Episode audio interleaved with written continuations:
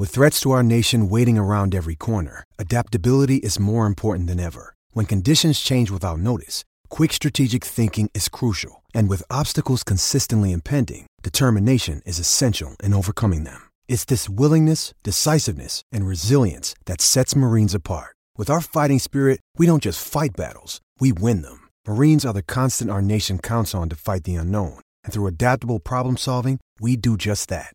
Learn more at marines dot com. Here's some tips for maintaining your Trex deck. Um, occasionally wash it with some soapy water or a pressure cleaner. Trex composite decking is low maintenance and won't fade, splinter or warp. Trex, the world's number one decking brand. Brick Lane One Love Pale Ale, brewed by the award-winning team at Brick Lane Brewing. Drink responsibly. Access to the best in construction industry training. Call Master Builders Victoria today. Afternoons on S E N. Good afternoon, welcome to the show. Great to have you company on another pretty ordinary Melbourne day. It's either raining, the sun comes out, then it starts to rain again. Julian De Stoop sitting in for Dwayne Russell. Big show coming up on afternoons. We're going to cover uh, a lot of bases. Uh, if you were just listening to the end of Jared's show there, just want to Just test the waters on uh, the season opener for next year. It's it's always talked about.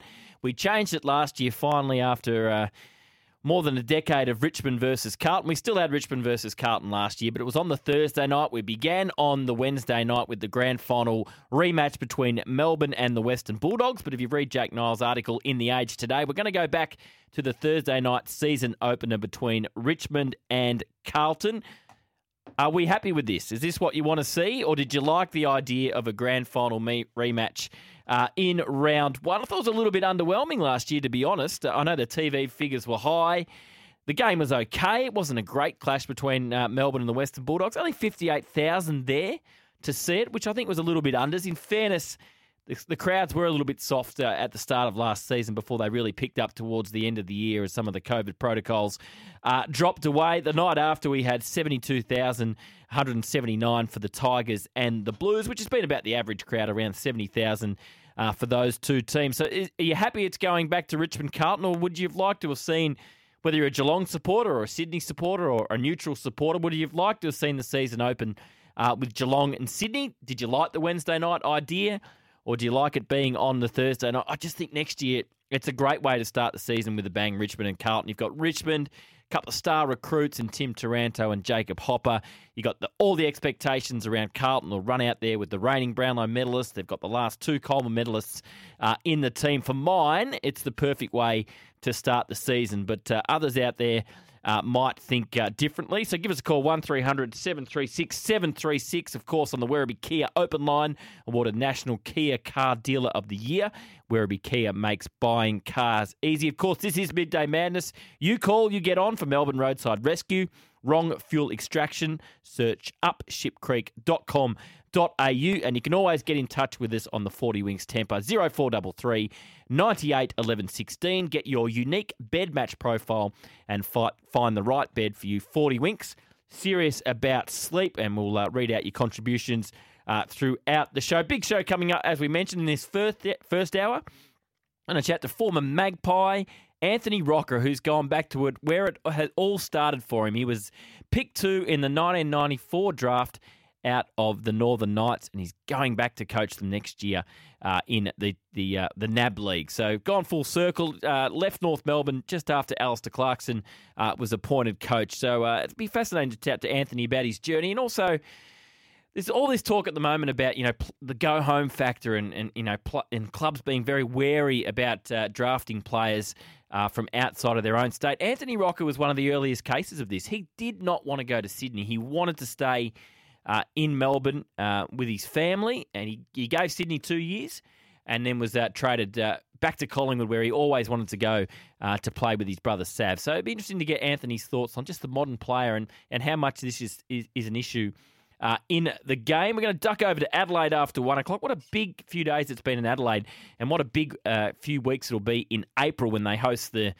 the Magic Round, or whatever it will eventually be called, with all eighteen teams uh, heading to Adelaide. And then, of course, the announcement yesterday that for the next four years, uh, Adelaide will host a Live Golf tournament. Uh, next year, it's April twenty-first to twenty-third at the Grange. Tommy Wren is our man on the ground over there. He interviewed the Great White Shark yesterday, so we'll just get his take on it.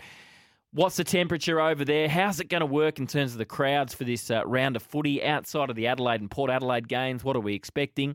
Uh, maybe what are some of the other venues that might be used? So we'll touch base with Tommy uh, after one o'clock. Simon Hill, host of the Global Game, will join us. And just on that, have a think throughout the show. You can give us a call or send us through a temper text. Uh, for Cars twenty-four, we're searching for in the next few days the twenty-four best FIFA World Cup moments. Thanks to Cars twenty-four, your next car is only a few clicks away.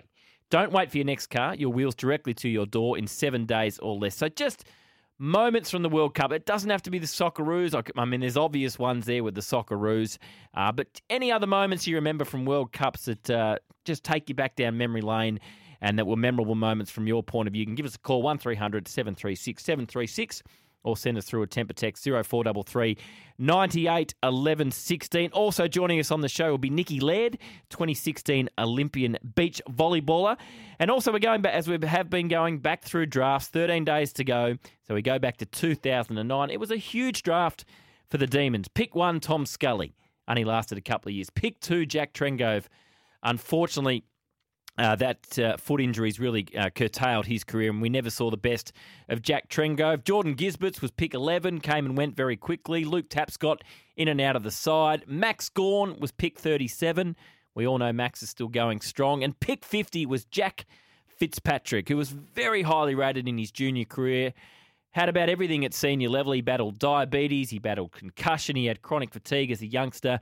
Finished his career at Hawthorn. It actually finished early due to concussion. So we'll speak to Jack uh, later in the show as well. I'm going to play some comments too uh, from Dane Zorko very shortly. Obviously, the big story uh, in the last twenty-four hours has been around the Brownlow medal and uh, umpire Michael Pell uh, being implicated, being arrested, and then uh, what will happen with this story. But, uh, you know, it just gets people asking about the Brownlow medal again. And Dane Zorko, the Brisbane Lions captain, had some interesting comments. Before that, though, uh, let's get to Shane on the road. First up on Midday Madness. G'day, Shane.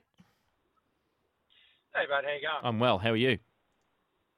Good, good. Um, look, I think uh, I think I'm a bit tired of Richard, uh, Richmond and, and Carlton always, or not always, but more times than not, getting the pick of the matches and, and whatnot.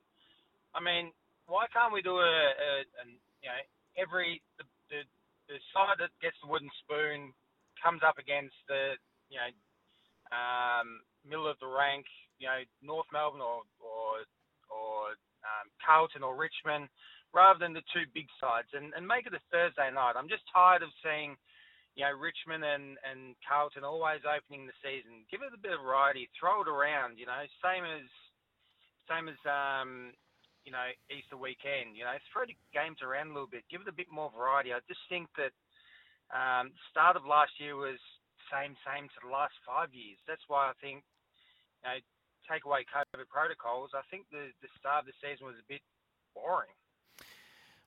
I take your point, Shane, but don't we want to start the season with a bang? And if we had, say, okay, last year's example, North Melbourne are the Wooden Spooners and they played someone middle of the road. I mean, you could say Essendon this year, and there's obviously, you know, Brad Scott coming up against his old team. That would give it a little bit more sexiness, if you like. But don't we want to start the season with a big game, big crowd, instead of, you know, there's a risk that that sort of game would not attract many people, and, and maybe the T V audience would be down a little bit as well?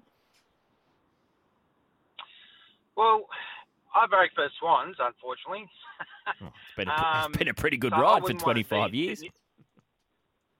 Yeah, yeah, we have. I mean, um, you know, going after last year's grand final, I, I, I, I don't want to see us uh, get another eighty-point thrashing at the hands of such a mighty team in Geelong. Um, so that one's off the table for me. Uh, but um, I, I get your point, but I just think that I think the big clubs have too much of the apple, rather than giving the, the smaller clubs a little bit of a bite of the cherry more often. And Thursday, a Wednesday night game to open the season, it's not conducive to kids mm. at school. I think Thursday is a better day, and you know, start the game at you know seven o'clock, not seven fifty, eight o'clock, eight thirty. Make it conducive to families and make it, maybe even make it a free round so that kids can get there. No, don't mind that idea. Don't mind that latter idea, Shane. Yes, certainly plenty to think about there. I agree. I think Thursday night uh, is better than Wednesday night. And, yeah, fifty-eight thousand was a bit unders, but it is tough uh, on a Wednesday night. And, oh, look, I think that crowd would have been bigger towards the end of the season when some of the COVID protocols were dropped. Uh, thanks for kickstarting us today, Shane. A fifty dollars Brick Lane Brewing voucher coming your way. Brick Lane One Love Pale Ale, perfect for all occasions, and the ultimate crowd pleaser. Drink responsibly. Let's go to Ben in Bundura. G'day, Ben. G'day, Jules. How you going? I'm good, mate. How are you? Oh, look, fantastic. Um, I'm, a, I'm a Carlton supporter, and I'll put it out there. Um, yeah, it's great having the Carlton Richmond in round one, but as a Carlton supporter, I'd rather have it on a Saturday afternoon, because when you've got to get up at five o'clock the next day, it absolutely kills you. So if anyone else wants it, you can have it. I'm happy to have the Saturday afternoon game. Do you go on the Thursday night, or it's just too tough for you to go on that yeah. Thursday night? No, I go every Thursday. I've been every single one since they've been doing it. But by the time you get out of the ground and there's ever any public transport, you don't get home until one o'clock in the morning. Yeah, that does make it tough. Well, I guess at least last year you were finally rewarded with a win. You went for ten years and, and didn't get the chocolates once. Yeah, I know. That's, that's it is great, but it does take it. When you, like I said, when you got to get up five o'clock the next morning, it's hard. So. Um, by all means, I'd, I'd, I would love to have just a Saturday afternoon, one forty-five in the afternoon would be great. Yeah, I take that point, and I understand. I love Thursday night footy, and I think it should be something we have in the fixture every week, and I think we'll get there eventually. But I, I do understand for people that are really determined to go, and if they do have to get up early the next day, it, it does make it difficult. Uh, Ben, thanks for your call. eighteen holes of golf for you and a mate with a cart at Club Mandalay. Get eighteen holes of golf for two with drinks and a cart midweek for just ninety-nine bucks. Visit club mandalay dot com dot a u. Uh, John from Port Melbourne wants to join in the conversation. G'day, John. G'day, how are you going? I'm good, how are you? Fantastic. Look, I just uh, a quick one. I was um, listening to a guy earlier on saying about wanting to change clubs uh, to start off the season. Now, a lot of clubs that have these special um, days, they spend a lot of time and money to make it their own. So by chopping and changing, it, it just loses, the, the clubs won't spend money or, or um, follow up on, on, on their on their special occasion, and it'll drop off. So you're happy with it being but, Richmond Carlton? I, I'm happy with yeah. Richmond and Carlton. I'm happy with Essendon and Collingwood on Anzac Day. Look, they spend a lot of money they, they're promoting the games. So why should they, um, then, if you chop and change, then the clubs won't spend the time and the money to promote the games, and then they'll lose, they'll lose all the um, the nostalgia of them. Yeah, I, I think Richmond. Yeah, yeah, no, I agree. I think I think Richmond Carlton works. And look, I understand about you want to give other clubs a piece of the pie, but we've seen the A F L will reward clubs when they get their act together. We've seen it with Melbourne. There's no way you would have scheduled Melbourne as a season opener five or six years ago, but they got everything together.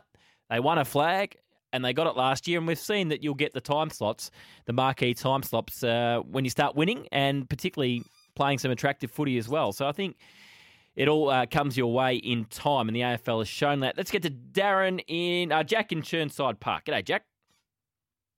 G'day, Jules. How you going, mate? I'm good, mate. How are you? Yeah, good, thanks, mate. Good. Uh, just um, just to respond to a previous caller with the Saturday afternoon uh, fixture of Richmond Carlton, I don't mind the idea, but the only problem would be crowd attendance due to park cricket and district cricket uh, mm-hmm. finals are generally around that time of year.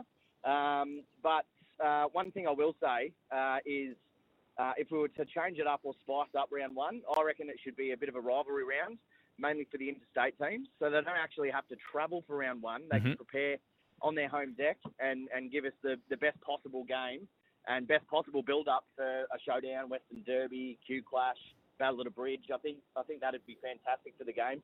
But, yeah, I, I'm a doggy supporter, and I was there last uh, round one this year uh, for the uh, grand final replay, and I will agree with you, it was underwhelming. I think because of the Wednesday night, yep. um, the crowds were down. I think we would have got a bigger crowd had that have been the Friday fixture. So uh, Wednesday night's a no for me, and Richmond Carlton will be an absolute ripper to start off next season, mate. Oh, yeah, I agree. I think it's. I think the timing of it is perfect because this is the, the most anticipated Richmond Carlton game we've probably seen since they first opened the season in two thousand eight. Probably the only one that would match it because of the theatre around it was two thousand nine when Ben Cousins uh, made his debut, and unfortunately for the Tigers, they got flogged and he ripped his hamstring. But I remember the build-up to that game was massive. But this is going to be huge next year. There'll be people tipping both of these teams are capable of winning the premiership. So it's going to be a big, big round one next year. Thanks for your call, uh, Jack. Uh, Signet Boost Power Bank valued at fifty-nine ninety-five coming your way. A Signet Boost Power Bank will keep your phone, tablet and earbuds powered twenty-four hours a day. Thank you, Rod. Uh, let's get to before the break. Uh, Darren in Blackburn. G'day, Darren. Yeah, g'day, George. Great to speak to you again. You too, mate. Um, sorry, might be coming through a bit uh, a bit rustly here because I'm out in the rain at the moment. That's okay. Um, I love I love the Carlton Richmond at season opener. I don't follow either team, um, but I always go to this one. I go with my mad Richmond supporting mates because it's a great spectacle. It's a great atmosphere. We've been waiting for the season to open for a long time. And as you rightly say, I mean, there's a new element to it now because both teams are very capable of winning the flag. So I'm looking forward to that one. However, I do have issues with the with the compromise draw and the fact that the A F L schedule, uh, certain teams, they've got to play each other twice, you know, with the derbies and the showdowns. And, you know, now that Carlton are up and about, you can back it in. There's two Collingwood-Carlton games. Um, uh, yeah, so I, I think we need to have some consistency with the draw. Well, poor old North Melbourne have played Geelong twice in the last two seasons. When yeah. Geelong have been preliminary finals and premiers, um, and you know they've got to come up against them twice. So I think we need to find some equity in the draw, so that uh, teams that are down the bottom aren't finding themselves unluckily scheduled to come up against teams in the top six a couple of times. So I would like to see that, but Richmond Carlton, bring it on. Yeah, I agree. It's going to be massive. Look at, yeah, twenty, twenty-two or twenty-three uh, matches next year, eighteen teams. You got to, you got broadcasters you got to satisfy. You got, you know, attendances you want to be big. It's very hard to get an equitable draw. One day if we get to twenty teams, uh, hopefully we can just play each other once, and uh, that will put that uh, to bed. Thanks for your call, Darren. Once you jump back inside, uh, a mystery craft beer bundle, thanks to Hairy Dog, coming your way. The largest range of alcohol online delivered, hairy dog dot com. Tim for Brighton, we'll get to you on the other side of the break. This is Midday Madness, of course. You call, you get on. We're talking round one, the season opener, but we can talk about anything uh, you like in the world of sport. Hawks fans, have you heard Andy Gowers this morning uh, on with Gerrard? So we had Peter Nankerville last week, Andy Gowers this week. Any thoughts? Are you going to vote? If you are, which way are you going to vote? You can give us a call as well, one three hundred seven three six seven three six. You're listening to Afternoons. Brick Lane One Love Pale Ale, brewed by the award-winning team at Brick Lane Brewing. Drink responsibly. Access to the best in construction industry training. Call Master Builders Victoria today. Afternoons on S E N. Welcome back to the show. We're chatting the season opener. Jake Noel reporting it. We'll go back to Richmond and Carlton next year on a Thursday night. Of course, this season we started with the grand final rematch, not a replay, grand final rematch between Melbourne and the Western Bulldogs. A heap of correspondence on the forty Winks uh, temper. People complain about it, but Richmond Carlton is definitely the right game to open the season. Always draws a big crowd, says Mark from Vermont. Hi, Carlton versus Richmond season opener. Boring. Why reward two fair weather supporter groups? Thanks, Glenn. I'm not sure they're fair weather supporter groups. Uh, forget Carlton versus Richmond as the opener. It's never made sense, even if Carlton are halfway relevant again, says Fizz. Uh, grand final rematch every time. Richmond and Carlton have the two most insufferable fan bases. No matter who wins, everyone else loses because day one of the new season, all we hear about is how that team is now premiership favourite, has the Brownlow medalist, Coleman medalist, et cetera. Ban them, says James in Blackburn. No, James. Look at it on the positive. One of them has to lose. So that's quite enjoyable that one of them is zip one even before your team has kicked the ball uh, in anger. So that's a bit of a snapshot. Another one here. Start the season on a Wednesday night with the Swans and Lions, two strong clubs in frontier states. No N R L on a Wednesday night. or would that not be big enough for Victorian? Says Mick in Brisbane. I'm a Richmond fan. I'm a Richmond fan. I love the traditional grand final rematch, says another one. Uh, Carlton Collingwood first round would be fantastic. Uh, so there's a whole heap of correspondence there. We'll keep working through them uh, as the day unfolds. Let's get back to the open line, of course. Midday Madness, your call you get on for Melbourne Roadside Rescue. Put the wrong fuel in your car. Josh Jenkins. Visit up ship creek dot com dot a u. Let's get to Tim in Brighton, who wants to change the topic to the Hawks. G'day, Tim. Yeah, good afternoon, Jules. Thanks for the show. I, I want to ask your opinion about what's going on at Hawthorn. I'm really, I'm not a Hawthorn supporter, I'll put that up front, but I'm really perplexed at what's going on there with Jeff Kennett. They've got the currently the investigation going on. They've got, uh, they're, they're short of funding at their at their new training centre. And now with the um, the board issues that, that are with Andy Gower and, and, and uh, the presidency up for running, uh, old Geoffrey Kennett's piped in about James Molino. Mm. And not only that, not only that, he piped in at, at eleven fifteen p m on social media last night. Yeah, well, Andy Gow's made the point the other day when he had sort of a, a bit of a forum for the uh, Hawks for Change group that uh, he believes some of that late-night tweeting from Jeff Kennett has cost them funding. He's been critical of the, of the Labor government. That he he says it's cost them a guaranteed ten million dollars. That's now up in the air. He's also said some other wealthy benefactors have backed away. Uh, he's also complained that it looks like they're going to move in later to that new facility than first was thought. Uh, so that, that's his that's his big point, Andy Gowers. If, if you vote for Peter Nankerville, you, he's saying it's a proxy for Jeff Kennett. So if you heard him on today, we'll play some audio later just outlining you know some of the things he want to change. He certainly supports Sam Mitchell and the direction the team is taking in terms of their youth policy. But it'll be interesting to see. I think it's around about twelve percent of club members normally vote in an election. So it'd be interesting to see what percentage of the Hawthorn fan base are engaged enough to actually vote between now and December thirteenth. But it, it's it's a tough one to call uh, who will come out on uh, top in this one, whether it's Andy Gowers or Peter Nankerville. Thanks for your call, Tim. Let's get to uh, Max in Newport. G'day, Max. Hey, how you going? Good, mate. How are you?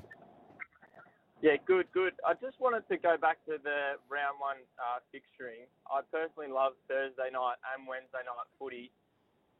Train scheduling, do you think that there's more that could be done to help accommodate the you know young families and people who've got work just to get them home faster? I know you just you just end up waiting ages at Flinders Street or at Jolimont or wherever you're getting home. Do you think there's more that could be done to help accommodate that?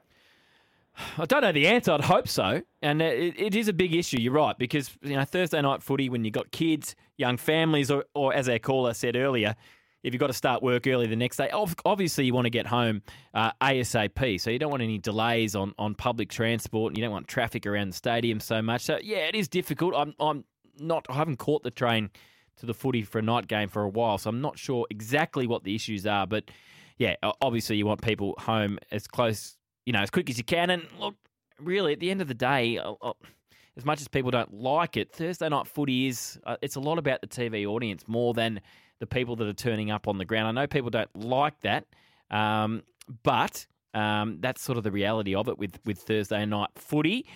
Uh, Max, thanks for your call. And because you're from the beautiful suburb of Newport, Rod, just over the Westgate Bridge, turn left. I know you don't like going over the Westgate, but that is Newport, just tucked in between Spotswood and Williamstown. Beautiful part of town. Uh, a mystery craft beer bundle thanks to Hairy Dog, the largest range of alcohol online delivered at hairy dog dot com. Muzza, hang on. We'll get to to you after we check in with April in the newsroom. We'll be there when I look around. Give us some kind of sign, girl. Oh, I'll be there. What is it with you and Peter Andre, Rod? Seriously, just for the listening audience out there, I have nothing to do with the choice of music, and there's certainly one song that wouldn't even be in the top thousand if I was trying to pick a song to come out of the news.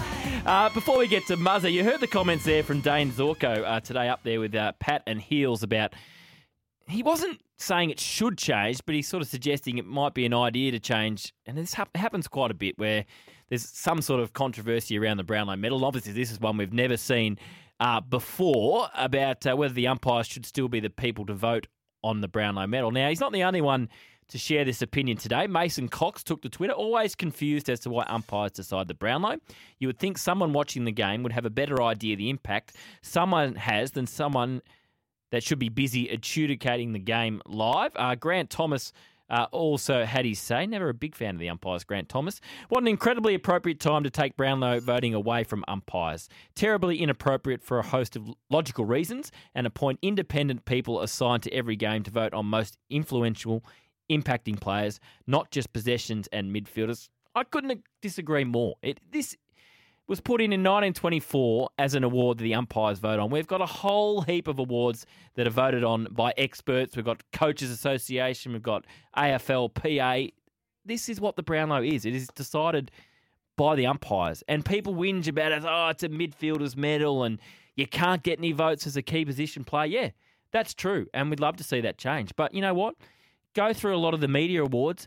Go through the Coaches Association, go through the Players Association. Midfielders are winning those awards as well. So I, I think it's a bit unfair to label that at the umpires, that they're just voting for midfielders. It doesn't need to change. That is what the award is. It is unique. We've got a whole heap of other awards that are voted on, as I say, by experts, coaches, players and the like, media.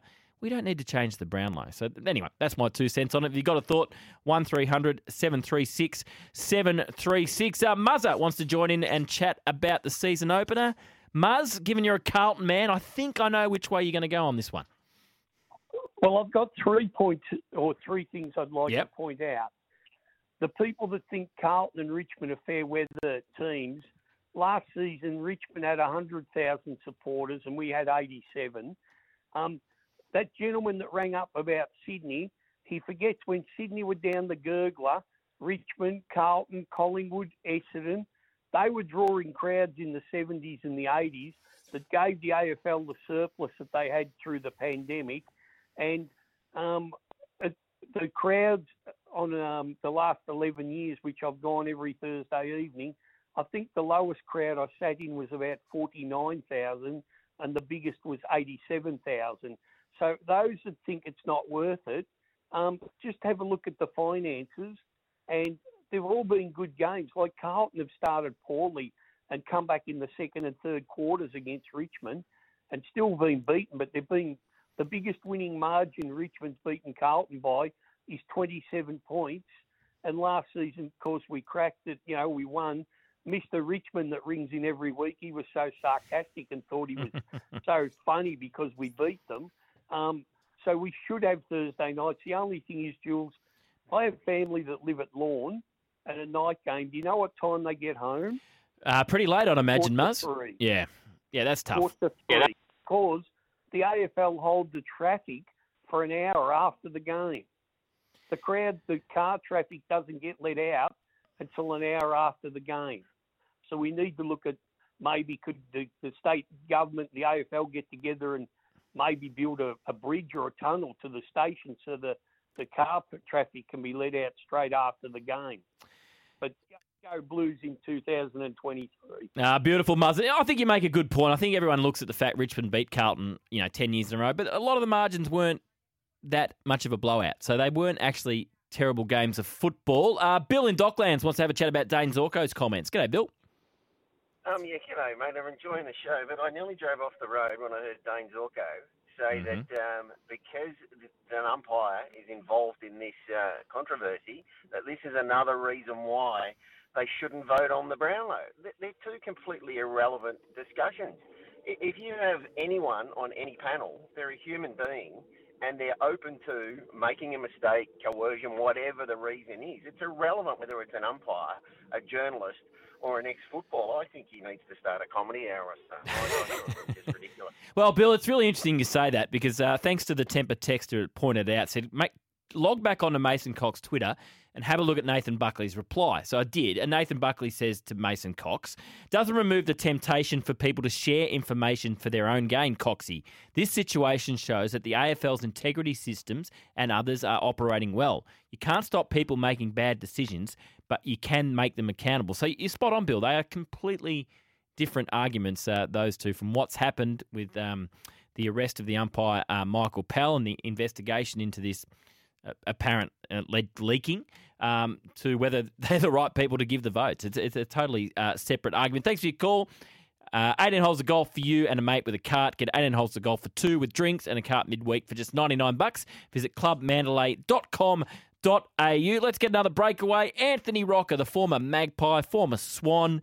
Uh, he's going back to where it all started, to the T A C Cup and his junior club, the Northern Knights. We'll speak to Anthony after the break.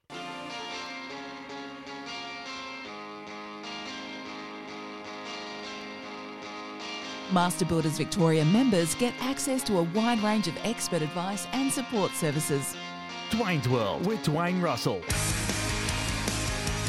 Welcome back to the show. Plenty of time for your calls a little bit later on. We're going to check in with Anthony Rocca, starred for the Northern Knights back in the early nineties, so much so he was picked two in the nineteen ninety-four draft. We go a long way ahead, twenty-eight years. It'll be twenty-nine years uh, next year, and he's going to be coaching the Northern Knights in the N A B League next year. And Anthony's been good enough to join us. Hello, Anthony.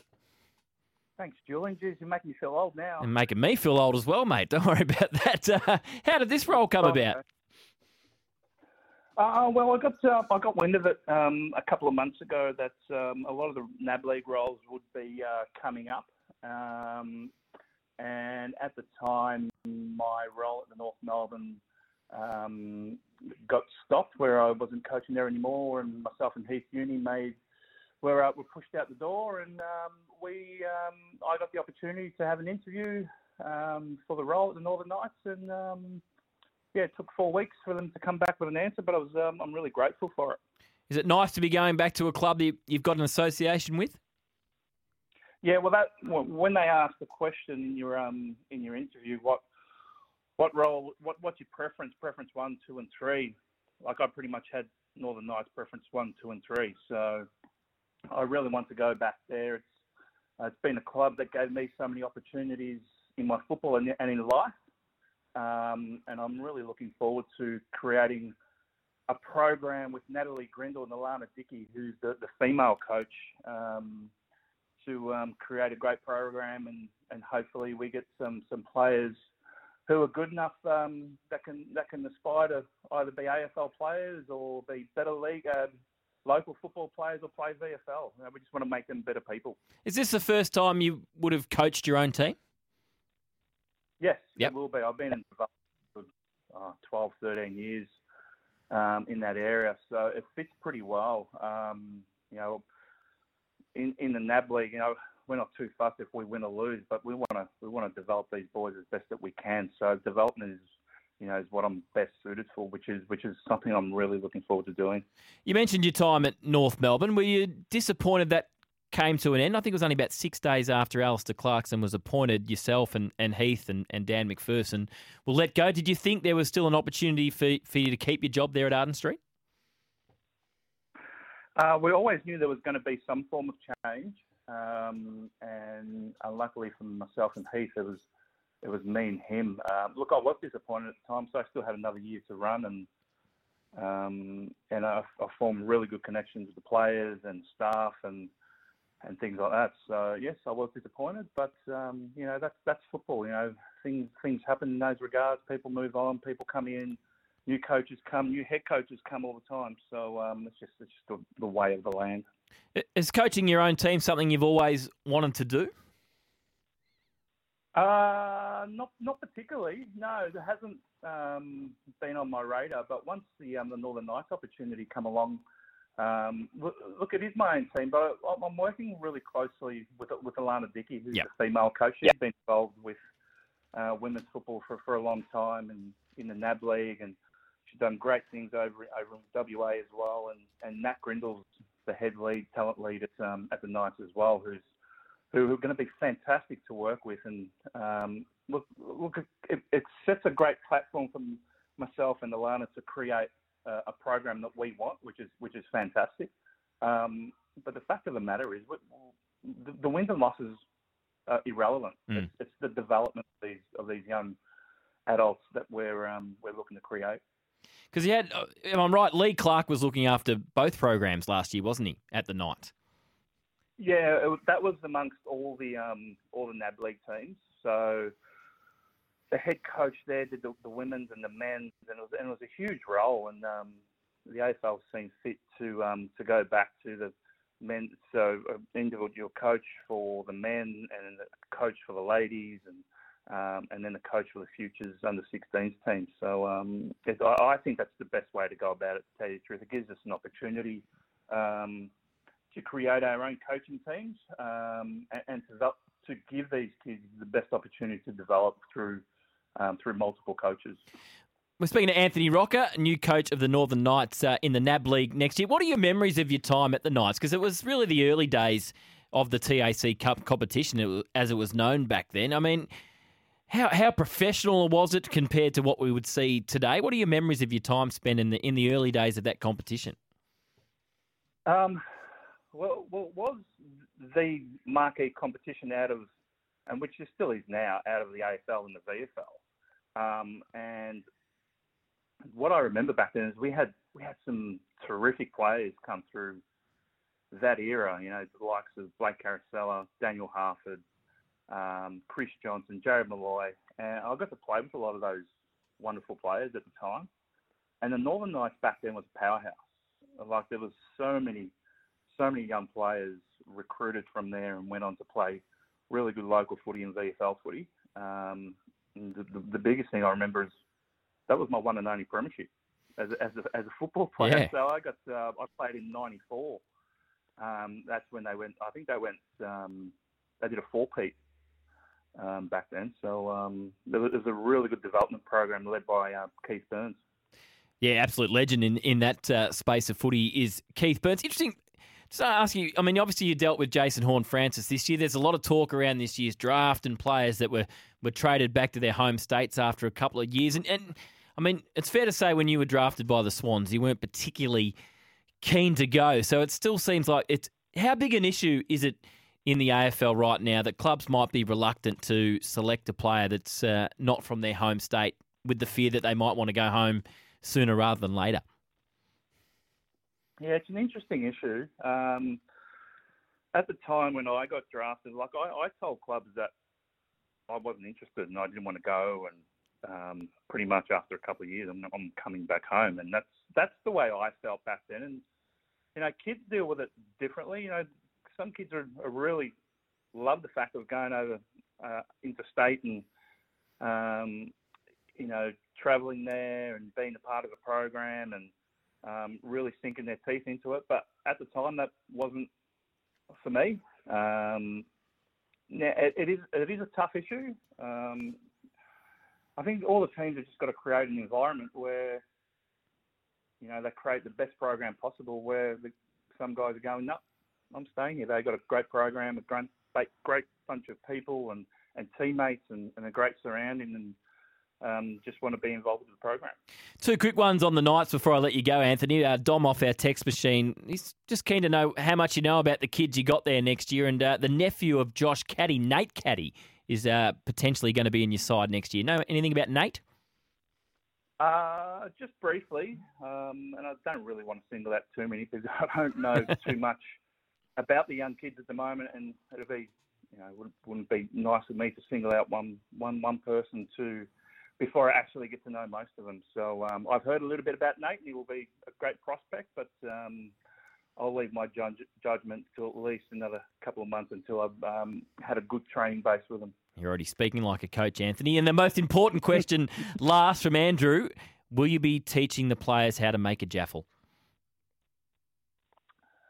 Oh, well, I think we're going to have to leave that one, I reckon. It's going to follow you everywhere, uh, that jaffle. I might, get, I might get Sav in for one uh, for a session to, um, to take that one. A cooking class with Sav and Anthony Rocca. That sounds great. Uh, Anthony, congratulations on the appointment. Uh, beautiful to go back to a place you got such uh, fond memories. Uh, good luck in twenty twenty-three. Cheers, mate. Thank you. Great to chat to Anthony Rocca, new coach of the Northern Knights in the N A B League.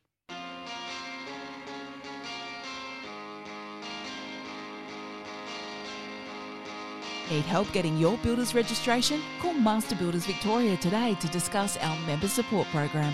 Dwayne's World with Dwayne Russell.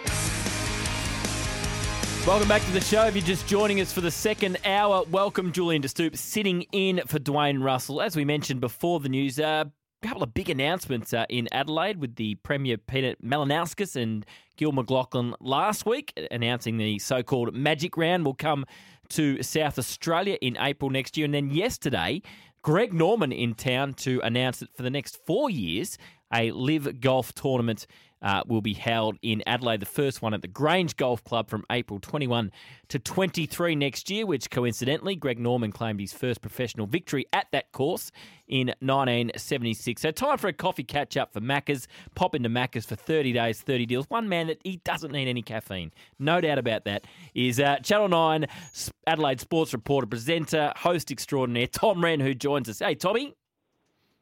Jules, great to be on board. No, you're right. I probably don't need one, but I'd love one right now anyway, just to keep me buzzing a little bit more. So what are you most excited about, Tom? Are you excited about the the so-called magic round, uh, the yep. Live Golf, or the glut of cashies that will come your way to host events around these events? Well, hopefully the cashies, Jules. um, I'm, I'm just hoping to jump on that gravy train and just, you know, lather myself in it. But um. What I'm most looking forward to, I think, is that you've got no more excuses not to come here, Jules. So, you know, you've been fobbing me off for a few years now. You're going to be over here front and centre. I'm going to take you around. I want you to have ten or twelve days off, and uh, hopefully Hutchie's able to give you a little bit of leave. And, and I'm going to take you to some of the beautiful wineries, and we're going to paint the town every single colour. I'd love, to, um, but love look, to do that. Seriously, seriously, Jules, um, it's a really good question. Of the two, um, look, love the A F L. You and I, you and I both... Um, have, you know, covered it and worked together um, and, you know, on the beat for a long time. And it's glorious. You know, we're so lucky to have the game we do. But I think because we've been starved of, you know, professional golf tournaments, you know, really top-line players, and I know people will have their opinions on Live, but particularly in South Australia, to get the calibre of players that are coming out, um, you know, that, that really is um, floating my boat. I cannot wait for that, to see the likes of Koepka and Dustin Johnson and Cam Smith, you know, in the town, the whole travelling circus. Um, I, I really can't wait to see how that all shapes, for as much the off course as what we're going to get on it as well. Has there been any blowback about it being a Live Golf event? We know Live Golf divides opinion from, you know, what it's doing to yep. golf to where the money's coming from. Has there been any blowback on Talkback Radio, for example, over the last twenty-four hours or not? Yeah, there has, and been some strong opinions, you know, in the local paper over here, the Advertiser, um, which is understandable, Jules, given, you know, we know that it's a Saudi-backed organisation. That said, I, I think it has been overwhelmingly positive, or much more positive than negative. Um, so I, I think it's definitely in the positive favour, and I think it's because, you know, much like Melbourne, W A, you know, um, enormously parochial, and you know that, Jules, you've, you've been here many times to call football and cover sports. It's a very parochial town. So, you know, when we get to showcase something, I think generally um, people get behind it. Yes, there has definitely been opinions and, you know, talkback callers that have been against it. But I would say, if I had to put a percentage on it, Jules, from what I've seen, read and heard, seventy-five twenty-five, maybe even eighty twenty, positive. What what sort of money is this costing the state to stage both of these events? And I'm, I'm assuming they'll expect uh, the return will be greater than the output. Exactly right. So, Jules, they've got a forty million dollars fund, and which which they've said is their major events fund, which they was an election promise. The Premier, Peter Malinowskis, who you touched on, they said, we're going to use this and we're going to get some big events. So they've obviously had to dip into this forty million dollars. I think it's around the twenty million dollars for the two combined. Um Maybe slightly, you know, give or take a little, but I think it's roughly half of that forty mil. So, yep, there's also people saying, why are we paying, you know, such, you know, healthcare, hospitals, et cetera, roads, which always need, you know, improving. But again, I think people, given the magnitude of A F L and how important that is in this town, um, and that it's an international um, stage, n- now it's on, I guess, people of S A to really show up at both, you know, that Festival of Footy, the Magic Round, which is yet to be determined for a name, and also the Live Tournament. And I think they're confident, Jules, they'll make that, you know, say twenty million many times over. You know, I think they're hoping for seventy million plus across the two weeks with tourism, you know, what people put back into the economy, spending, hospitality. Um, so hopefully it's a real big win. And I do too, you know, I, personally, Jules, I want us to, to go after big events, mm. you know, to, to like Melbourne does it consistently. You know, let's let's put our hands up there and host some big stuff, and, and really say, you know, why not us? You know, I know, you know, Melbourne, Sydney are, are much bigger and host big stuff all the time, but why not, you know, put your hands up and, and showcase some of the best of what we've got to offer. Oh, you got the V eights coming back in a couple of weeks, which is a, a big event uh, for Adelaide yeah. as well. Speaking to Tom Wren uh, from Channel nine uh, over in Adelaide, just on this so-called magic round. Have you heard anything about how it's going to be fixtured? We know it's not going to be a showdown yep. between Port Adelaide and Adelaide. That makes sense to spread those games out. Any idea how it will be fixtured and, and what sort of support do you think there will be for games not featuring the two local teams? Great question. I reckon, Jules, it'll start on the Thursday night, which is the thirteenth. They'll have one of the two sides playing. So I would expect it's probably Crows, given their higher drawing. I reckon they want to hit this thing with a bang. I, I would think like a Crows, Collingwood. You know, they want a big drawing team, yep. Jules, that they know they can get forty-five, fifty thousand, and everyone will go, wow, okay, this thing's, you know, we're away. Uh, so I would, you know, whether it's Essendon, Carlton, Collingwood, if I had, if I was a betting man, Jules, and you know I am, sadly, um, I would say probably a Collingwood and Crows.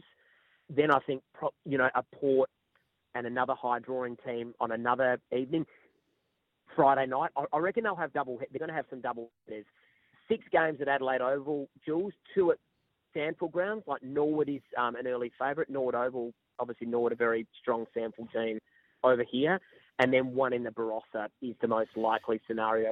That would probably be like a North Melbourne, G W S. I'm plucking two teams yeah. here. I don't know this, or it might be West, West Coast and, uh, you know, Fremantle, or probably not a Western Derby, but something like that where if you could get four or five thousand at a suburban ground, it's got to sound great and look great. So it might be two of those l- lower drawing teams. Excuse my ignorance, Tommy, but is there a quality venue in the Barossa? Like, where would that game be played? Yeah, it's they've got the local grounds there, and clearly they'd have to make sure the grounds are A F L, you know, standard in terms of size, quality, et cetera. But yes, they've got a couple of really nice grounds up there, uh, Kapunda, Angaston. Um, but I, no doubt they're going to have to, you know, get the A F L to tick that off and, and make sure that's all okay. Just speaking with a few people from government, et cetera, they're pretty confident that will be the case. Um, You know, it, it's pride of place, as you know, you know, football grounds locally here. But, yeah, that's going to have to be something that will get A F L verification. But pretty confident, Jules, that won't be an issue. And and with the golf, well, what sort of crowds are expected? We know when we've had the President's Cup here in Melbourne, you know, we've been lucky enough to host it three or four times. They've been enormous. I remember uh, twenty nineteen, yep. the crowds were unbelievable. What sort of crowds are we expecting, and, and what sort of capacity can you get into a course like the Grange? That that is a real like. I'm a, I was actually going to sort of say what my question was to you. What kind of crowds did you get for those President's Cup? The, the good thing they've got there, Jules, is that it's two courses at Grange, and my understanding is the way they're going to work it is there's an east and a west course. And Greg Norman actually designed the east course many, many years ago. It's, it's, they're both beautiful, you know. Um, they're going to play the back nine of each. So the back nine of the west and the back nine of the east. And that's more an aesthetic thing, and also to make sure they can get grandstands, you know, on the eighteenth for which wherever they finish. Um, so there is plenty of room because, you know, you, you've literally got two courses there. So there won't be an issue, I don't think, with room. In terms of ticket sales, I, I know yesterday they went on sale. They they put reserve um, pricing on hospitality and also three-day packages, and it sold out um, on the first day. So I, I know they've since released more, um, but I think it will go really well. I'm, I'm hoping, Jules, what I'm really hoping is that people like yourself, um, your mates, you know, the listeners that are that are tuning in today, sort of say, let's get to Adelaide. Let's make a bit of a trip. You know, I probably sound like I'm working for the government here, but I, I just hope people get on board and say, you know what, let's head to Adelaide, see this great tournament, um, and, and just check it out. Um, so I think that's what the government's hoping for, but I think they're hoping to really fill Live Golf. I don't know what you could fit into a golf course, to be honest, but I would think you'd want, want ten thousand a day. Yeah, I think so. I think you'd get that. Yep. I'd agree. Now, you had the, the uh, I guess, the pleasure of interviewing Greg Norman yesterday. How'd you find that? I remember I, I got the chance to interview Greg. I think it was about twenty eleven, ahead of a, a President's Cup, and that he's got an aura about him that not many people do. Did you did you feel that? Spot on. Like when I've, I've worked in the industry about twenty years now, Jules, and you know, you're talking to elite athletes. We're very privileged daily, you know, and guys with a, that are big. Everyone's big to me. Um, but, you know, guys that are in the A F L world are, are really big and, and strong, and they have a natural physical presence. But just spot on. I was only saying to a few people yesterday, it's the first time in a while, but they're all just people, and, you know, they're people that do things exceptionally well, but, you know, um, they're just people.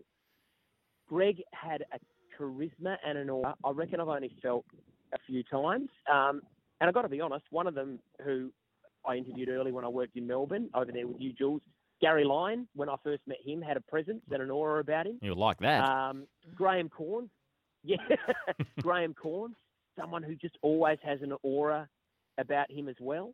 Um, and I'd, I'd put Greg Norman, just for whatever reason, just the way he carried himself, the way he spoke. Um, he's got an, he, he looks incredible for his age. He, he's one of the handful of people where I, I was physically uh, and mentally a little bit intimidated, if mm. that makes sense. Yeah, no, I know the feeling. He's There's something about him that not many people have. Hey, just one on the footy front before I let you go. Um, Jason Horne-Francis, I mean, when he was over here, there was plenty of spotlight on him, of course, being a number one pick, and it didn't all go yep. well at North Melbourne. But just give us just give us a sense of what's it going to be like for him in Adelaide next year. Two-team town. He's coming back home. Expectations are high. What sort of focus is going to be on, on Jason Horne-Francis? Huge. It's got to be enormous, Jules. I mean, Port Adelaide overwhelmingly, we're all... experts aren't, well, we, we think we're experts looking in, and I think most people agree that Port did a really good job in the trade period. But there is no doubt, given the the hype, the spotlight, the speculation, the fact he only stayed at North Melbourne for one year, he's a number one pick, it's enormous. Um, people are expecting pretty big things, and Jules, I think, extend that further. It's not just on Jason Horne-Francis, but it's on Port Adelaide mm. strongly, and that's not just here. I think that's I think that's around the country, given, you know, Ken Hinckley's contract situation. I think he'll be a very, very good player, but there is no doubt in my mind he comes with a, a high degree of expectation, and that's going to be fierce. I mean, Melbourne Melbourne's tough because when the spotlight comes, it comes hard. There's so many journalists and organisations, but in Adelaide, it's it's less so in terms of the volume of people that are scrutinising you, but in terms of the glare, it's just as fierce because we are a fishbowl over here. So it will come, and I think Port Adelaide very much, from the first month of the season, they're the team everyone's watching to see how they go. A little bit on Junior Rioli, but very mm. much on Jason Horne-Francis. I, I hope for his sake he performs, and to Ken Hinckley, um, because there'll be a lot of scrutiny and it'll come early. Yep, it's going to be a must-watch. Uh, Tommy, as always, thank you so much for your time. If you just keep one of the wings in your palatial residence over there free, I'll grab a bunk bed and I'll come over for uh, Magic Round and maybe stay for the golf as well. If you can just give me a wing in your house, that would be awesome. Jules, you are free anytime. Bring Hawley over. Clickety, clickety, clack. Miles Fitzner, J J, Josh. Bring them all over. You're all welcome. In fact, bring a heap of the listeners. Run a competition. Stay at my joint. You'll be broke by the end of it, but we'll have a bloody good time, Jules. I'll tell oh, you that, that would be some sort of competition. Tommy, always great to chat. Uh, that was a coffee catch-up for Macca's. Macca's thirty days, thirty deals. Find out today's delicious deal only on the My Macca's app. Let's get a break away. Uh, time for some of your calls on the other side. Anything you want to talk about? We're talking about the, the Brownlow. Should it still be... Um, adjudicated by the umpires, talking about round one, should it be back to Richmond Carlton next year, which it appears it's going to be. Uh, anything you want to chat about, give us a call, one three hundred seven three six seven three six on the Werribee Kia open line, awarded National Kia Car Dealer of the Year. Werribee Kia makes buying cars easy.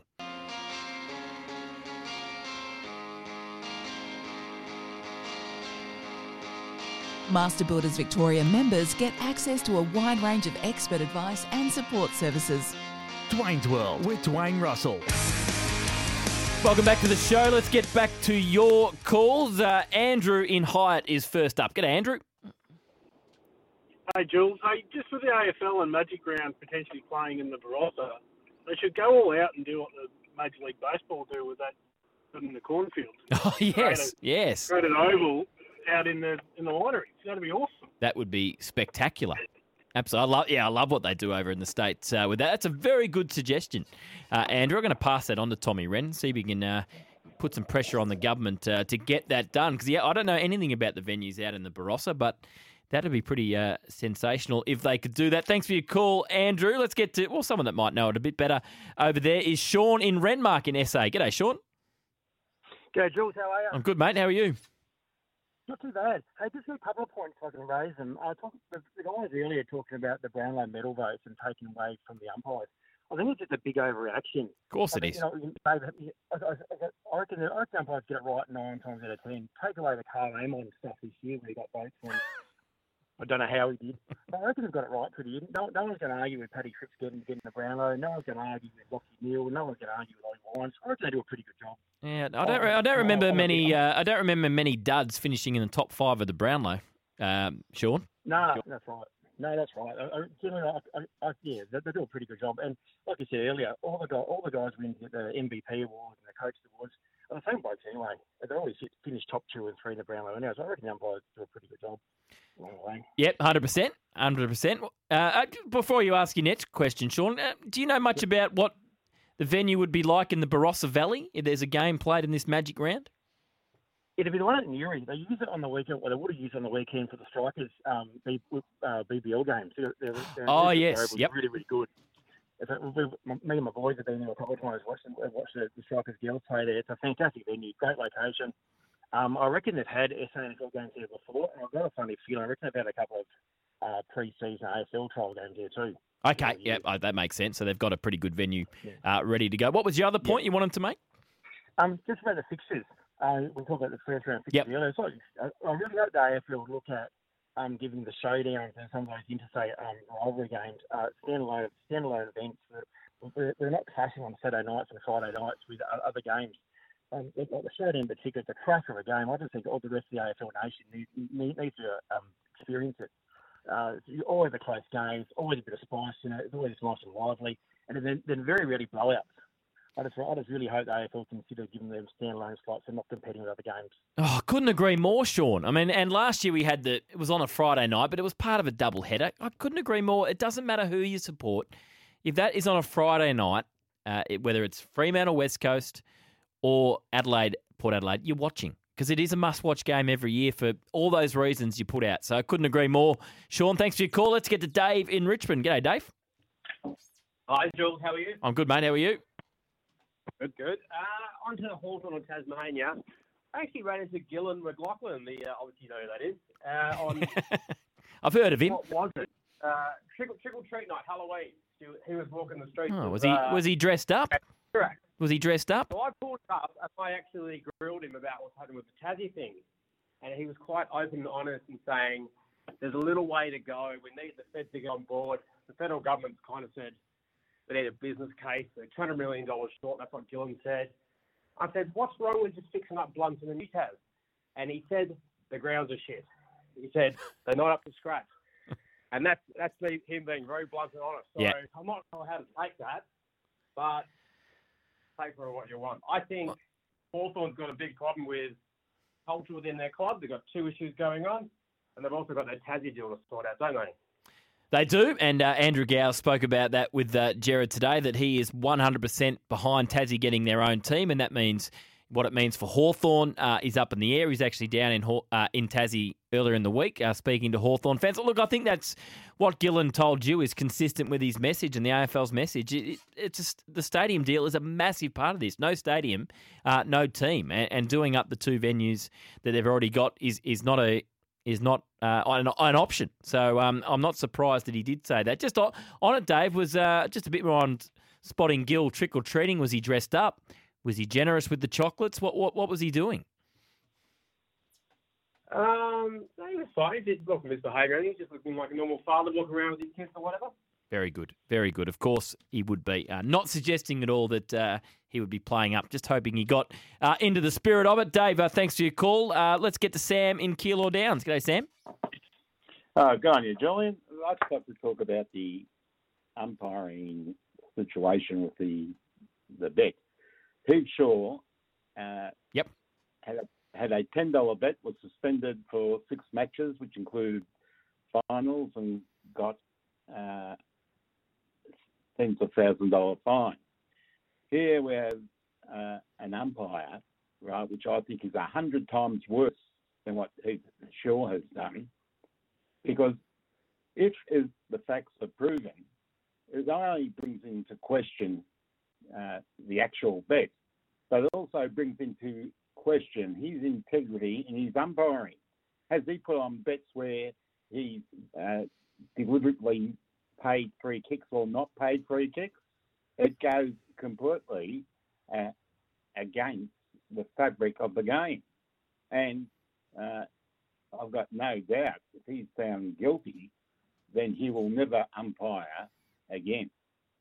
Uh, I think, yeah, I think that's a fair assertion, Sam. If, if what is alleged to have happened happened, uh, yeah, the umpire is in all sorts of trouble for all the reasons you say. Then we've seen, you know, Jayden Stevenson got a big suspension uh, for some some uh, bets that he put on a game that he was playing in. Heath Shaw, Nick Maxwell. There's been a whole heap uh, over the years. I'm going back to, I think, Simon Goodwin uh, was way back, uh, was uh, suspended and fined. Well, not suspended, I think he was fined. But, yeah, I think no doubt the, the umpire's future is in massive question uh, if he is found guilty. Sam, thanks so much for your call. Uh, plenty coming through still on the forty Winks tempered text, oh four three three, nine eight one one one one six. Get your unique bed match profile and find the right bed for you. forty Winks, serious about sleep. I love this one here, um, not because he says love your show, uh, but I absolutely hate the idea of a grand final replay in round one. It's like having Djokovic play Nadal in the first match. You have to let the season build before putting the two best teams together.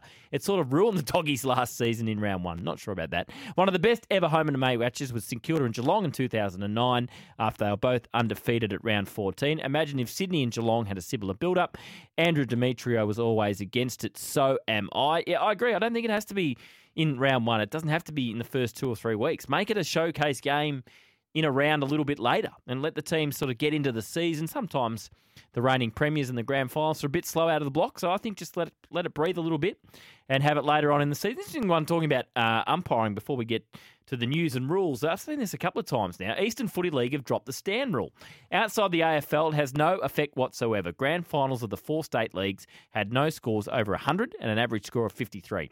Same for the top six suburban leagues in Victoria. Just a source of frustration for players and fans and only puts pressure on the umpires. It finishes with hashtag just reduce the numbers on ground. So that's interesting that uh, one of the biggest metro leagues here in Melbourne have got rid of the stand rule. Simon Hill, uh, not too far away. Also, if you want to give us a bit of a shout out of someone's birthday, uh, Tobin Brothers Funerals are celebrating lives. Call up and give a shout out to someone for their birthday. Tobin Brothers Funerals, a family owned business since nineteen thirty-four. Tobin Brothers Funerals, celebrating lives. Oh, you can tell by the way I use my-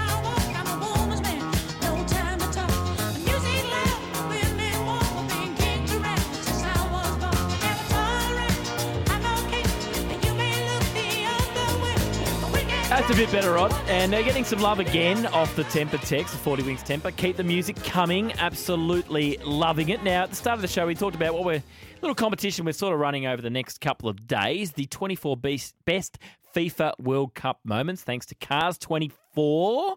Uh, your next car is only a few clicks away. Don't wait for your next car.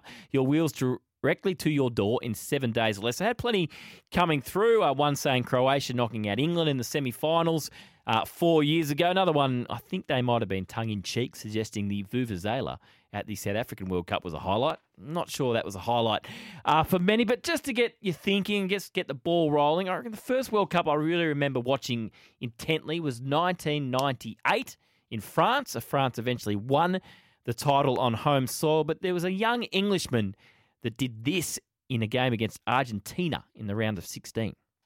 Here's Owen. He could be away here. Michael Owen. He's got Scholes with him, but it's still Owen. Oh, what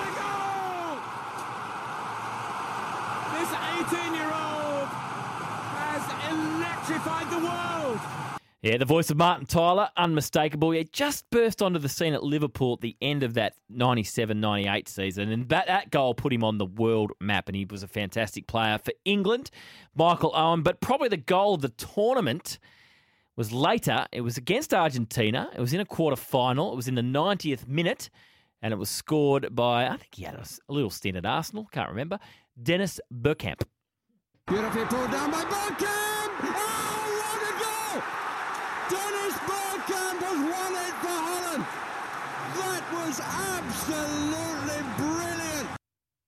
Yeah, so there's a couple of memories there from nineteen ninety-eight. If you've got any memories of uh, previous World Cups and uh, some of the highlights, of course there's some unmistakable moments uh, with the Socceroos, particularly the game against Japan in two thousand six, Harry Kuehl's equaliser against Croatia, probably the two uh, that really stand out. Hopefully we can make some more memories in this World Cup coming up. Speaking of that, after the break, we're going to speak to a man about the World Cup, a great um, weekend in the A-League. Obviously, the Matildas were sensational as well. Uh, he is the host of the Global Game on S E N, the voice of football in this country. Simon Hill coming up next.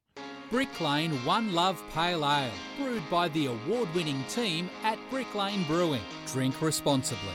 Access to the best in construction industry training. Call Master Builders Victoria today. Afternoons on S E N.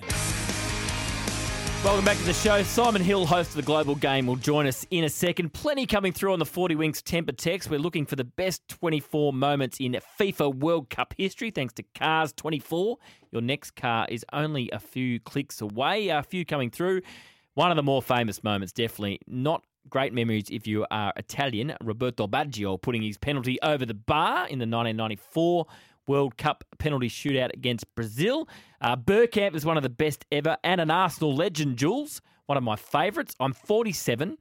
First World Cup I remember in nineteen eighty-two with Paolo Rossi winning the Golden Boot and Italy defeating Germany. Now, unfortunately, uh, we lost Paolo Rossi a couple of years ago. He passed away in twenty twenty, but no doubt an Italian legend, a broadcasting legend, is our very own uh, Simon Hill. Global Game on tonight. He's off to Qatar tomorrow, uh, so I'm sure he's very excited about that. Simon's been good enough to join us this afternoon. Hello, Simon. Hey, Jules. How are you, mate? Very well. Uh, very excited with the World Cup just around the corner. Before we get stuck in, uh, if I had to say what's one of your, or what's your favourite moment from a World Cup, what would it be? Oh, blimey. Um, huh. Yeah, that's a good one. Uh, look, from a commentary point of view, it would have to be the uh, the game against Japan in two thousand six uh, that I was fortunate enough to call during my days at S B S. Uh, that that was very, very special, obviously, for the country and, and for me as well. Um, as a fan, ooh, I don't know. I mean, what, watching the World Cup when I was a kid in England, obviously, you know, England got to the semi-finals in nineteen ninety, yep, which was pretty exciting, but uh, yeah, I'd say the Japan game, I think.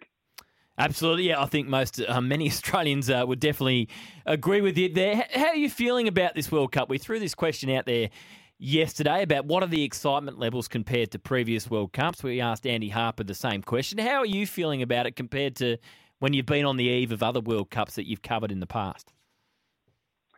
Well, it's a bit different, isn't it? Uh, let's be honest, because it's midway through the domestic campaign, both in Europe and here, uh, which we're not used to. So it feels a little bit strange.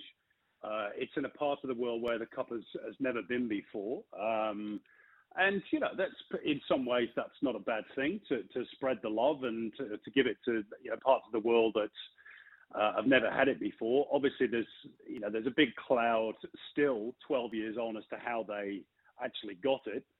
Um, but you know, once the football gets going, I think that will obviously take over. And you know, as, as a football fan, obviously this is the, the once every four years big festival, big party where the world gets together, and you know we'll get excited when the games come around. Um, but yeah, there's there's been a stench, no doubt, in the build-up to this World Cup. And, you know, you don't need me to go over the issues again mm. about uh, human rights and, uh, you know, how migrant workers have died building the stadiums. There's there's a lot of things that aren't right. And I, the one thing that I, I hope FIFA has learned, and I'm not one hundred percent convinced that they have, but I hope that they've learned is that this is not the way to award World mm. Cups. And if you do, then you know, you've got to be prepared for, for the fallouts. Um, but, you know, it's happening whether we like it or not. And, uh, you know, we'll uh, we'll enjoy the football once it starts, I hope.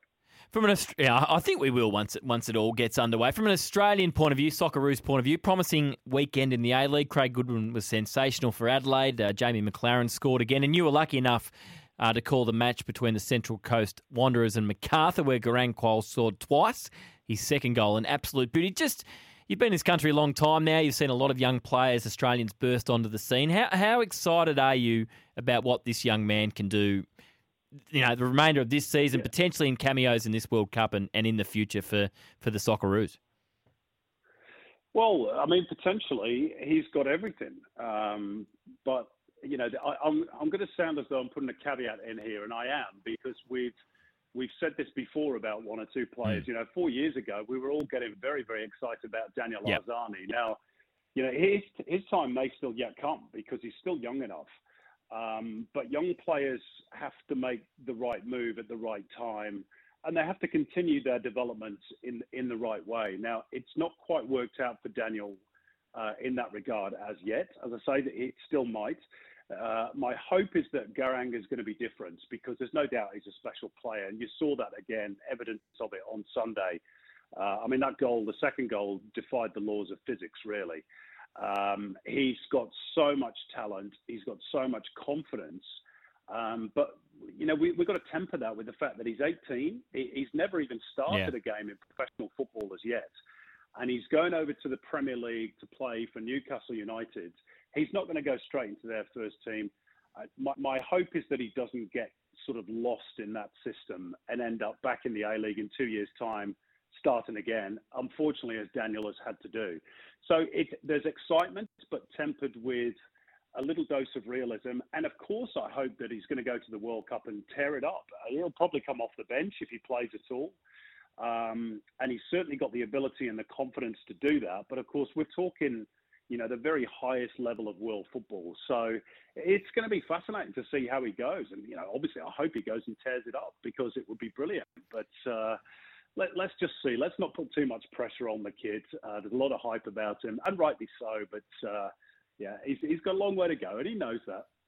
Speaking to Simon Hill, host of the Global Game on S E N tonight at nine p.m. across the S E N network. What have you made of the bits of the Cristiano Ronaldo interview that have come out with Piers Morgan? Today's features, you know, he's pretty critical of a couple of his yeah. former teammates, Wayne Rooney and Gary Neville. I'm not sure if you've seen the video, but there's a video posted of... Um, Bruno Fernandes and Cristiano Ronaldo, Portuguese teammates, Manchester United teammates, just coming together. And it's it's frosty, it's fair to say, uh, between the two. Um, could this have an effect on Portugal, for example, in their World Cup campaign? And, and what's next at club level for Cristiano, do you think? Well, I mean, at club level, he's obviously pulled the hand grenade. Uh, you know, there, there is no way that he can play again for Manchester United. Uh, I, I would be stunned if he pulled the boots on again for them, uh, because he's essentially uh, thrown custard pies at the whole club, um, which is a, a, either a brave or stupid thing to do. Now, I know that some United fans are saying, look, good on him for speaking out because somebody had to. And there's clearly a, you know, a fair bit wrong behind the scenes at Manchester United. Uh, and in fairness to Eric Ten Hag, their new manager, he's trying to sort a lot of those things out. And it's quite clear that Cristiano Ronaldo is not the long-term solution for them. He's thirty-seven, thirty-eight. Brilliant player, though he's been. Um, still one of the best in the world on his day. But he's coming towards the end of his time. And I, I think at club level, he will be on the move in January, if not before then. Um, in terms of his international uh, relationships... Look, I, I tend to feel that, you know, when you're playing for your country at a World Cup, um, you don't always get on with everybody you work with, do you? I mean, I'm sure there's, you don't have to mention names, Jules, but I'm sure there's people that you work with that, you know, you don't necessarily have the best of relationships with, but, you know, when the lights go on and the microphone is switched on, you, you get on with it. And I think that will be the case with Ronaldo and Fernandes, um, with Portugal, because it's a short tournament, but... You know, if they were to go back as teammates at Manchester United, and I don't think it would just be Bruno Fernandes, to be honest, after what he said to Piers Morgan, I think a lot of players would be pretty peed off, to use a, you know, the common vernacular, as to what he's done. Um, so I think that's the end of the road for Ronaldo at Manchester United. And uh, probably... You know, the sooner they they part ways with each other, the better for all concerned. Yeah, I'm not sure who's advising him, but it doesn't seem like the, the greatest idea. Uh, before we let you go, Simon, uh, what's on the show tonight? And also, Daryl off our forty Winks temper wants your pick to win the World Cup, a dark horse, and golden boot winner, if you can give us those three. Oh, blimey. Okay. Um, World Cup winner, I'm going to go for Argentina. It's Leo Messi's last crack at the World Cup, and I've just got a sneaky feeling that they might do it. Uh, golden boots, I'll go for Gabriel Jesus, mm-hmm. because I think Brazil are going to have a good tournament as well. Uh, dark horse, I'd love to say England, but I don't think I can really. Um, I'll, I'll go for Croatia. They, I know that they're, they're an ageing squad in some regards, but they still have some, you know, real quality players. They got to the final last time, so they, they will probably not be talked about too much by a, a lot of people, but uh, they're always competitive, so I'll go with those three. Magnificent. Sorry, on the show yes. tonight, on the show tonight, Jonathan Aspro from uh, MacArthur, we got the brilliant Tim Vickery talking about South American teams' chances at the World Cup. Uh, and all our regulars as well. And, of course, we'll review the round just gone in the A-League, which is one of the best in recent memory, actually. one hundred percent. That Sydney derby was magnificent. Simon, thanks again for your time. Looking forward to the global game tonight on S E N at nine p.m. across the S E N network. And uh, safe travels over there, and we look forward to uh, listening to you from the World Cup. Thanks very much, Jules. Have a great week. Great to chat to Simon Hill, of course, reminder, global game tonight, nine p.m. across the S E N network. Master Builders Victoria members get access to a wide range of expert advice and support services. Dwayne's World with Dwayne Russell.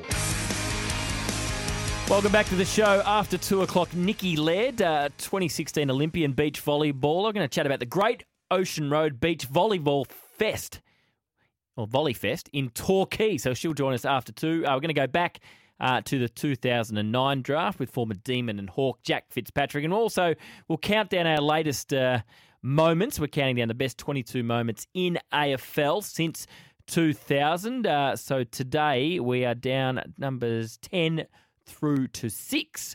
Uh, so we'll count them down. Plenty coming through on the forty Winks Timber about your favourite uh, moments from the World Cup. It's all thanks to Cars twenty-four. We're looking for the best twenty-four FIFA World Cup moments. Uh, Brazil World Cup twenty fourteen thrashed by Germany seven two, which left the locals head spinning. They told people in the stadium not to leave for their own safety. Brazilian people were very angry.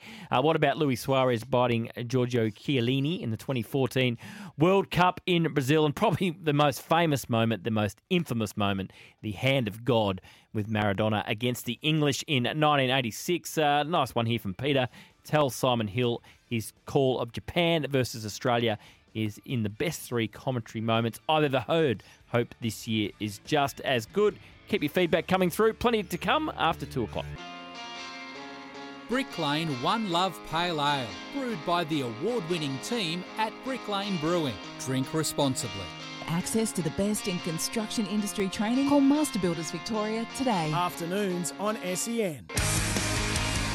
Welcome back to the show. If you're just joining us for the first time, welcome. Julian De Stoop sitting in for Dwayne Russell. Bit of live sport going on at the moment. Uh, Vic's struggling in their Marsh Cup one-day match against Queensland up at Allan Border Field. Currently eight for one hundred fifty-four. The Vic's uh, in the forty-first over. And uh, if you don't know the score, maybe just cover your ears for a sec. But a big upset may be brewing in the N F L. Uh, the undefeated Philadelphia Eagles at home to the Washington Commanders, who are four and five. The Eagles are eight zip. They currently trail twenty to fourteen uh, in the third quarter. The Philadelphia Eagles. So we'll keep a close eye on that one. But the Great Ocean Road Beach Volley Fest is coming to Torquay later this month. Uh, one of the stars in action will be Nikki Laird, an Olympian in twenty sixteen for Australia, and she's been good enough to join us this afternoon. Uh, hello, Nikki. Thanks for your time. Hi, Jules. How are you? Very well. Uh, tell us all about uh, the Great Ocean Road Beach Volley Fest in Torquay. What's it all about and what can we uh, expect to see?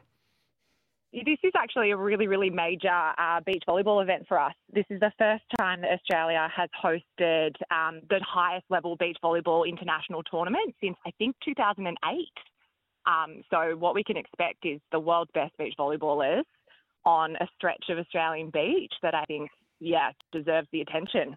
Tell us about the life of a, a beach volleyballer throughout the year. So you're on the world tour this year. Just take us through, you know, how many events you compete in, what sort of countries you compete in. I guess the last couple of years that's been all gone because of COVID, but uh, back into it this year?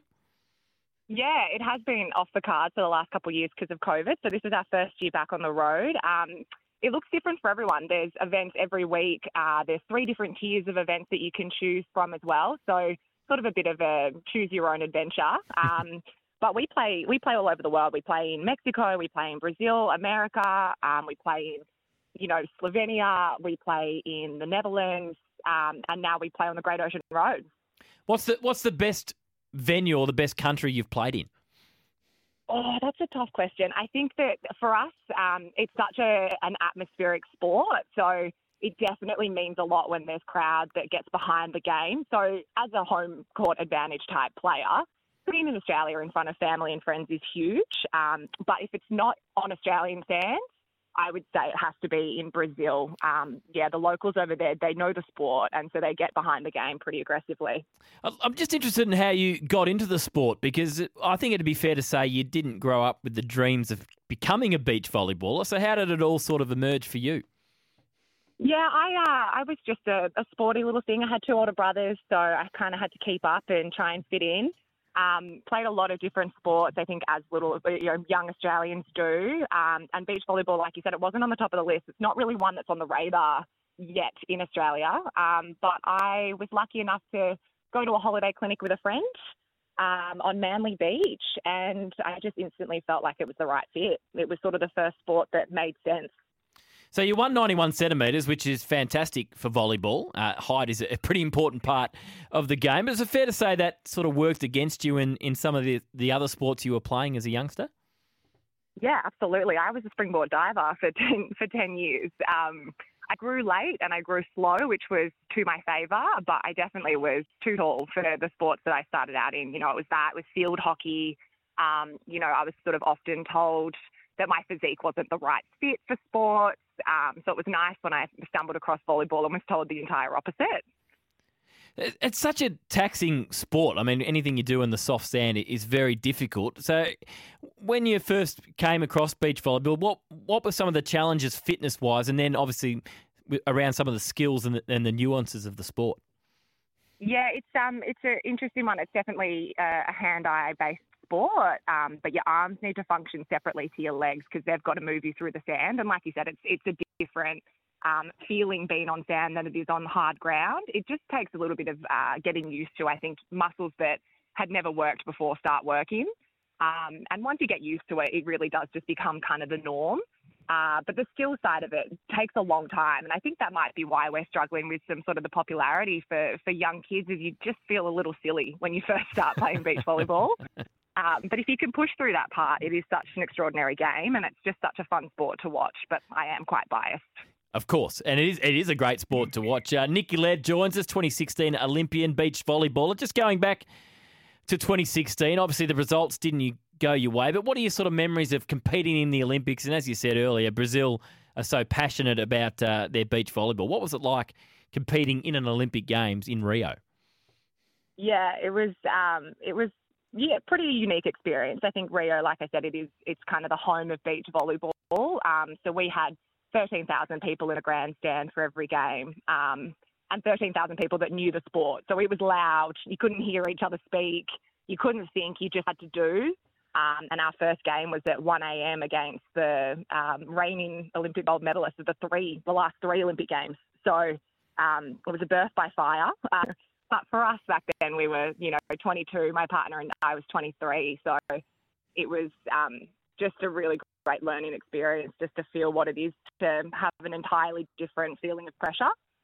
Um, but yeah, it was pretty incredible.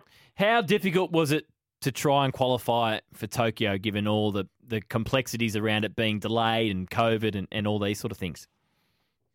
Yeah, the qualification for Tokyo was really tough. We had, um, you know, you, you plan a four-year cycle very purposefully, um, and it was the same for everyone, obviously, with the delayed Olympics. Um, but for my partner and myself, it was really tough because we were so hell-bent on twenty twenty being the year that we were peaking. Um, and it definitely took a lot of adjusting of expectations as well around not being able to be World Tour players anymore. We, we were purely just trying to qualify for an Olympic Games. Um which was a lot of pressure. Uh, and that event that we had to play for qualification is just a one-shot event. Um, and it was in Thailand, so we were quarantined. So we were sort of in a hotel, and then you were on the court to play a do or, a do or die game, and then you were back in the hotel. So it was a, it was a really strange experience. Um, but yeah, like I said, it was the same for everyone. Yeah, tough. And as you mentioned there, um, your partner from twenty sixteen, you're now competing against. Uh, how, how? I know in beach volleyball, you know, that p- people do change partners quite often, but how difficult is that to compete against someone that you've, I guess, shared a lot of special memories with and competed at the highest level with? Yeah, I, I mean, it's not tough in that way. I think that there's such a, a mutual respect competitively that, you know, there's no, um, no one's going out there and, and disrespectfully competing. So, you know, may the best man win. And Marife's gone on to just become a really phenomenal uh, international player, consistently up around that top five in the world, which I have a lot of pride in her and that I had that shared experience with her in twenty sixteen. Um, and I have the opportunity with this event here on the Great Ocean Road to start out with one of our younger talents um, and hopefully give her that same sort of like leg up and experience of what it might feel like to play at this level of beach volleyball. So that's really exciting for me. And looking at the list of uh, who will be competing in this comp- competition, the Volley Fest, we, we are going to see the best of the best coming down under, aren't we? Yeah, absolutely. This is this is very huge. It's a big event, um, and it's all the best players in the world that are looking to come and play it because it sort of sets up the rest of um, twenty twenty-three, which is where the Olympic qualification season starts. So if you ever want to watch the best players compete in Australia, it's it's now or it's twenty twenty-five when we're hosting a World Championships. So you mentioned there that the qualifying uh, for Tokyo was sort of like a one-off event. You mentioned then we start, you know, it, this next Olympics comes around really quickly uh, in Paris because the last one was delayed by twelve months. So what's the sort of qualifying schedule or the criteria to try and get a start in Paris? So there's two different ways to qualify for the Olympics. One is through World Tour ranking points, um, which was off the table with twenty twenty um, with COVID for us in Australia. So you have to um, rank in the top fifteen in the world by the cutoff point, and you instantly qualify, or you have a, a zonal continental qualification process. So you have this one-off tournament that you have to win that event, and then you get that continental zonal spot, which for us is the Asian continental zone. So just finally, before I let you go, you're competing with Alicia Stevens at Volley Fest. Uh, what sort of chance do you give yourselves? I think that you, um, you never know. You know, we're going in with um, me being a bit more experienced at this level and Alicia, who hasn't really touched on it yet, but she has such an exciting talent that I'm really excited to just get out there and showcase and show Australia and the rest of the world what this girl can do on a beach volleyball court. And I think that we have that little secret weapon of, of her being, yeah, a little bit unknown. So I'm not sure what to expect, to be honest. I think that we can go and do something pretty cool.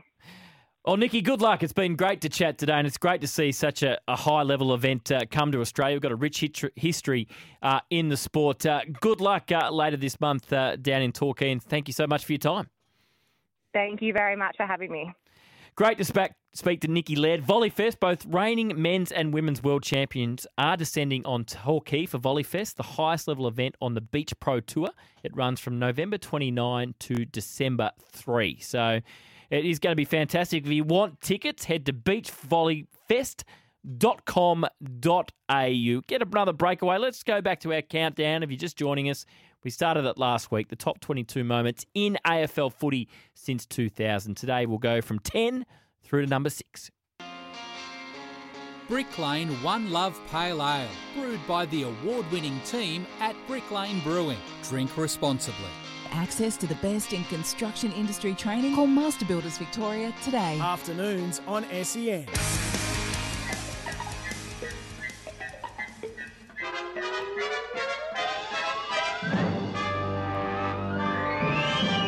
You know that music? It's time for Lost in the Wash for Identifiber, your specialists in asbestos and hazardous material assessments. A-Rod.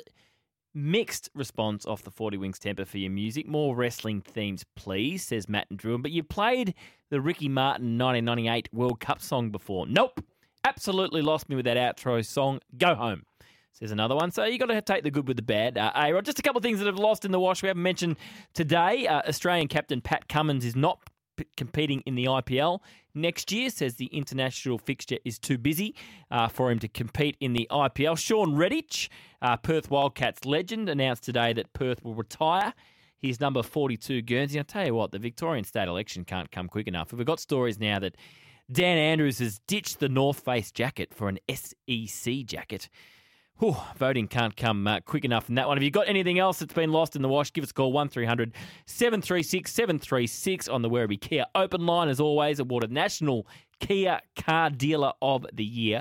Werribee Kia makes buying cars easy. Okay, let's get back to our countdown. We're looking at the top twenty-two moments in A F L since two thousand. If you're wondering where the idea came from, It's uh, Mark Beretta's got a new book out, The Top twenty Sporting Moments in Australia Since two thousand. So we thought we'd put an A F L lens on it. We've got through eleven through twenty-two. So let's start at number ten today, two thousand nine Grand Final. Great game, nip and tuck all day. Saints had their chances, but ultimately a piece of improvisation got the Cats across the line. Edwards out, Ian is up, he is. Johnson, can he pop it over the top? Edwards somehow has found some space. At the last minute, Zach Dawson spills it, but a clever sucker by Scarlett to Edwards from eighteen metres. He drills it long to the tip of the goal square. Big flyers wanted. Varco, handball's over.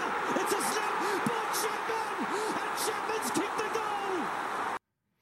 The famous toe boat from Matty Scarlett comes in at number ten. Gary Ablett eventually got it. Probably could have run a lot further and kicked the goal, but was almost spooked by his own teammate. Eventually, the goal kicked by Paul Chapman. Yes, Max Rook kicked one after the siren to make it twelve points, but that was the decisive goal in that game. Let's go to number nine. It might not be the last time the great Buddy Franklin features uh, in our countdown, but this happened in the final round of two thousand eight. Here he comes. On ninety-nine goals. Lance Franklin joins the one hundred club, and people power has spoken. Out they come by their thousands. Just the twenty-eighth man in one hundred fifty years of A F L to reach the magical one hundred. I think it becomes a more special moment because we might not see it again. No one's really gone close Uh, in the last decade or so to kicking the one hundred. And you mentioned here Steve Quartermain in the call there. I remember the, the stories around the time was, you know, people don't run out on the ground. There's going to be all this security, and people just flooded the ground. Buddy came off. He went down the race. They stopped the game. And uh, it was the, the famous game where Fev was trying to get to one hundred as well, and that lousy, miserable man, Alistair Clarkson, just decided to drop a couple back. So Fev finished on ninety-nine goals, and we know it was a special year for the Hawks and Buddy Franklin. Uh, Cats fans, you would have been happy with number ten, Matthew Scarlett's toe poke. Not sure number eight will pre- please you so much. Sorry, could go any second. Swans need a goal. Nick Davis! Nick Davis! I don't believe it! I see it, but I don't believe it! Class with a capital C! Four goals from Nick Davis!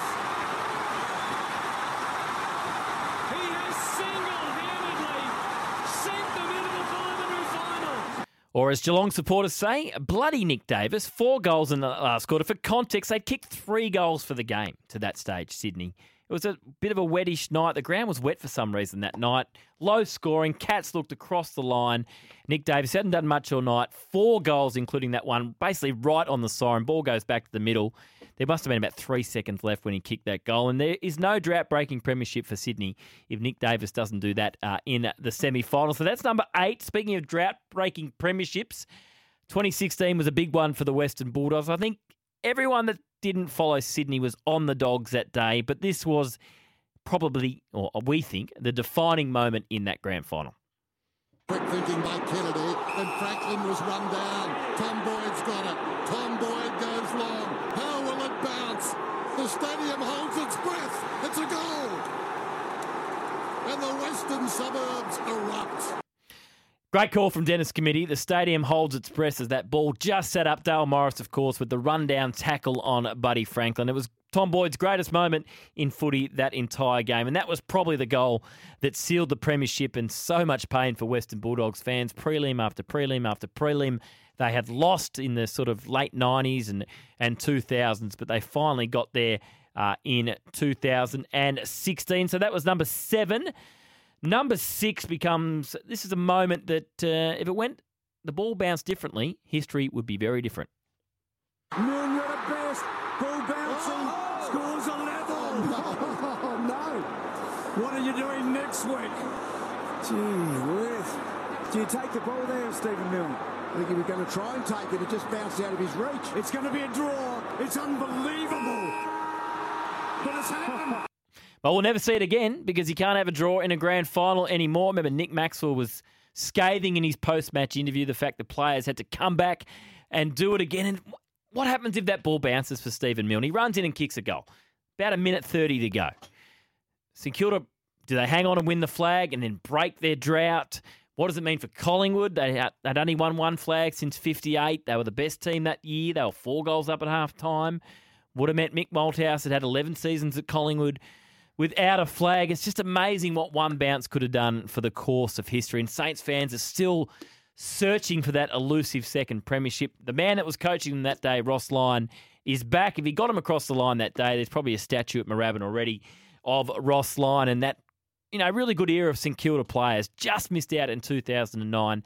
Just missed out in twenty ten. We all know what happened uh, in the replay.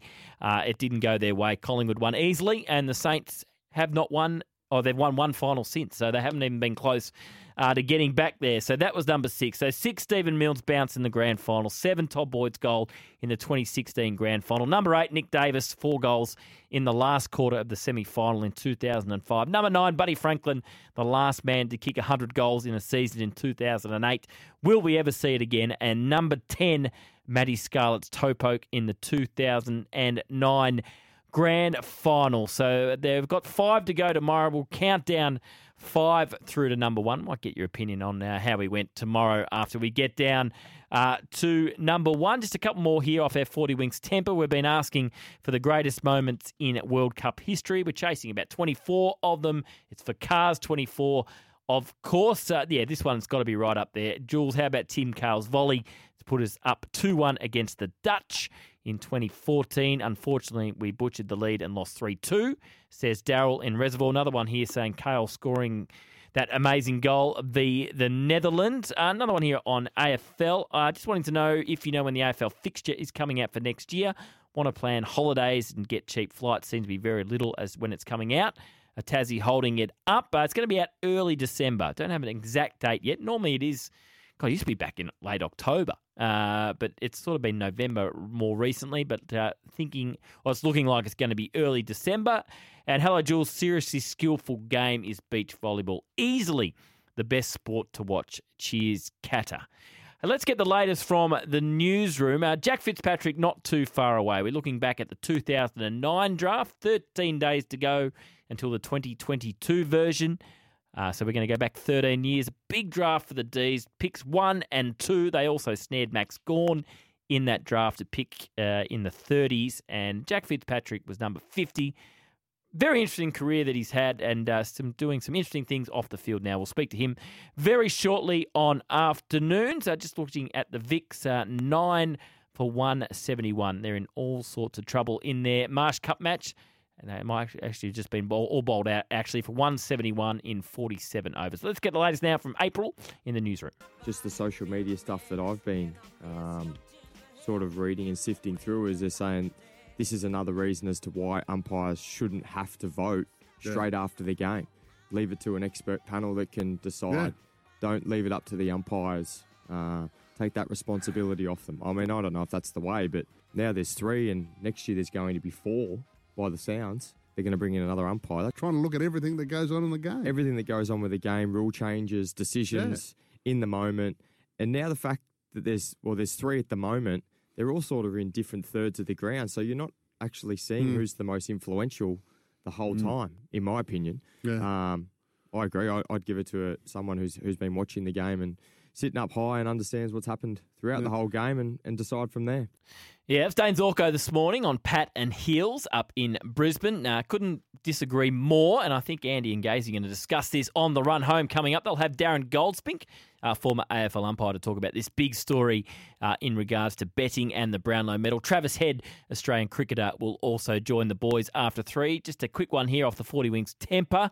Don't forget, get your u- unique bed match profile and find the right bed for you. forty Winks, serious about sleep. That Nick Davis oh five semi-final moment is my favourite sporting moment ever. I've watched the D V D. I watch D V Ds anymore, of that last quarter at least forty times. Absolute goosebumps every time. Was the best, most crucial quarter of footy a player has ever played in A F L. It's a big call. Probably the biggest of the century. As you said, without that, we don't break our flag drought. Cheers, mate. Tassie. Tommy, yeah, no doubt about that. They they don't. If he doesn't do that, uh, they, they lose that game, and who knows uh, what happens to the Swans under Roosie in the next couple of years. Let's get another breakaway. Jack Fitzpatrick not too far away as we look back at the two thousand nine National Draft.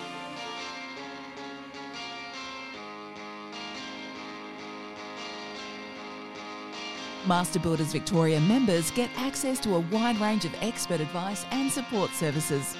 Dwayne's World with Dwayne Russell.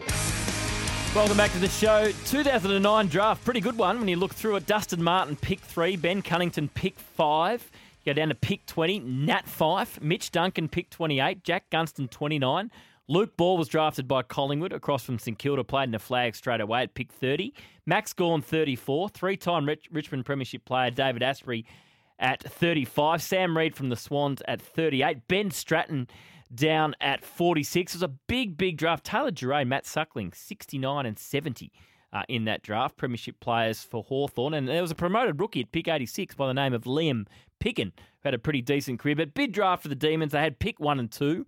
Their sixth pick in the draft that year, they selected Jack Fitzpatrick, who's been good enough to join us today. Uh, Jack, thanks for your time. Before we go back to two thousand nine and look through your footy journey, uh, what's keeping you busy these days? Uh, definitely keeping busy, mate. Uh, doing some footy coaching, I guess, if we're talking about the footy world. So um, I spent a couple of years coaching as an assistant at Werribee, so I was really fortunate enough to coach under John Lamont and then Choco Williams there before Choco went to the D's, and then had two years an assistant at the Bulldogs women's side under Nathan Burke, which was fantastic as well. So now I'm out on my own, senior coach at Lake Wendouree Footy Club in the Ballarat League. So had my first year as a senior coach just gone and looking forward to year number two. Um, I'm also an ambassador at Diabetes Victoria, um, so I live with type one myself, had my ten-year anniversary earlier this year. So, yeah, do a fair bit with Diabetes Victoria. And in the real world, mate, I call it, uh, got myself uh, a reasonably new job, actually. I've stepped into the recruitment world, so a corporate sellout, some would say. And you dabbled in the media there for a little bit? Yeah, mate, I, I did, and I still do little bits and pieces here and there, I suppose. I mean, it was probably, you know, I did have a show on S E N called Off the Field sort of as COVID sort of hit, and then, yeah, the last couple of years things have slowed down a little bit. So um, I think you'll find, you know, recruitment, coaching, ambassador, media, you name it, um, anywhere where I can get the sound of my own voice, I'm more than happy to dabble in it. Hey, Dad, what was, so you mentioned now, you know, you spent some time coaching at Werribee and the Bulldogs A F L W, but I guess there's... There's nothing like taking charge of your own team, whatever level it's at. So how did you find that at Lake Wendouree this year? Look, it, it was really good. It was the first time, I guess, I'd sort of been involved at, at local footy for a long period of time. I mean, you know, by the time you sort of stop playing junior footy and you start playing T A C Cup or, or the N A B League as it is now and, and Vic Metro and A I S and those kinds of things, um, you know, you're probably fifteen really by the time, you know, you, you stop at local. And then I sort of stepped in straight to V F L and then A F L W. So, you know, they're, um, you know, obviously, you know, a, a higher standard than the local footy. So it was really good to be back at the local footy. It was the first time I've been involved. You know, we've got the netball club as well, and our netballers are really successful. So, you know, that's great. And you've got the functions and all these kinds of things. So, you know, the old beer after a game with the opposition, that's uh, something I was looking forward to and certainly have enjoyed as well. Magnificent. Uh, before we get stuck into two thousand nine and how your A F L journey began, you mentioned the diabetes there. And I guess in A F L world these days, you know, we talk about Paddy McCartan and how he's had to manage that. You also managed some chronic fatigue uh, coming through the ranks as well. How much of a challenge was um, keeping on top of the diabetes during your career? The diabetes, I find myself really fortunate in a sense that I was in my third year of playing A F L footy at the time. And, I mean, you know, the best way to live with diabetes is you keep active, you have a good routine, you eat well, you're disciplined, and you keep fit and active, as I said. So that's exactly what you do as an A F L player. You know, you're eating well, you're keeping fit, you have a good routine, you're quite disciplined. So in some ways, um, I was fortunate that that was when it happened. I mean, you mentioned Paddy McCartan, and, um, you know, I feel... Uh, you know, he's had his, you know, he's got the diabetes, which I've obviously got. So I've always sort of followed his career closely and, and played on him in his early days when we were both playing in the V F L. Um, and then I obviously retired with concussion in twenty seventeen. So then I see what's going on with Paddy as well. So I feel really aligned with him and almost, you know, a, a, a sense of pride seeing him doing what he's doing, because on top of sort of, you know, what, what I had to deal with when I was playing with both, you know, the concussion, the diabetes sort of at the end of my career, Paddy had to deal with the concussion on top of the whole, oh, he's the number one draft pick, is he a flop, is he going to come back, all that sort of stuff, which I was probably, you know, we'll get to two thousand nine in a minute, being a little bit of a later draft pick and then missing significant time with concussion. It was sort of towards the end of my time at Melbourne, and then when I was at Hawthorn, sort of almost as a nobody or almost a cult figure as opposed to someone who was that number one draft pick with that expectation. Before we get back to two thousand nine, you mentioned there that the concussion did cause an premature retirement for you. It really floored you a couple of times late in your career. Has there been any problems with it since? Look, I like to think, touch wood, that I'm going okay. Um, it was after the ninth concussion that I sort of was told by the doctors to stop playing um, and that I can't play contact sport. My first response was, well, have you ever seen me play? I don't play a contact sport. So that was, uh, that was, you know, one last ditch attempt. But look, you know, it is one where there's so much in the media about it, and you hear stories of people, and they are horrible stories. Um, it is quite scary, if I'm totally honest with you. Touch wood, I'm okay. I mean, I wake up every day and, and most of the time I don't have a headache, and I look at a computer screen all day and I'm coaching and I'm doing all these kinds of things. There is a really strong correlation between how you feel with your concussion symptoms versus when your blood sugar goes quite low. That's what I've found, um, being a diabetic. And sometimes if I'm a bit lightheaded or dizzy or have a headache or any of those sort of symptoms, I will check my blood sugars. And sometimes if it is my blood sugar, that's an answer. Sometimes if my blood sugars are fine, I then go, oh, hang on, what's going on here? And you start to wonder. Um, but then, you know, you also go, well, people do at times have a headache or feel a bit lightheaded or whatever for a various number of reasons. So am I reading into it too much? So look, touch wood, I'm okay. Um, yeah, you never know what the future holds. And if you do read some of the stories that are quite scary, it probably can concern you from time to time, but um, I can't change the concussions I've had, unfortunately. Yeah, it sounds like you're you're well and truly on top of it. We're talking to Jack Fitzpatrick. He was pick fifty in the two thousand nine National Draft for the Demons, went on and finished his career at the Hawks. Okay, let's go back to two thousand nine. Significant draft for the Demons. They've got the first two picks, but you had to wait till their fifth pick, pick number fifty. What are your memories and expectations of, of going into the draft and then how it all unfolded on the night? Well, mate, as you said, pick Pick fifty, so it was forty-nine picks too late as far as I'm concerned. uh, and that was the year, of course, you know, Scully and, and Trengove one and two. And that was a year that I still find it amazing. Melbourne gets found not guilty of tanking, but still fined for it anyway, which doesn't really make sense to me. Makes no but, sense. Um, I tell everyone that I, I tell everyone that uh, they're, they're actually out to get me at pick fifty. It wasn't Scully, it wasn't Trengove, it wasn't Gorn. They wanted me at pick fifty. So that's what I tell everyone. Um, Yeah, look, it was sort of an interesting year for myself because, you know, early in the year I would have been quite an early draft pick and I, I had a, quite an ordinary top age year.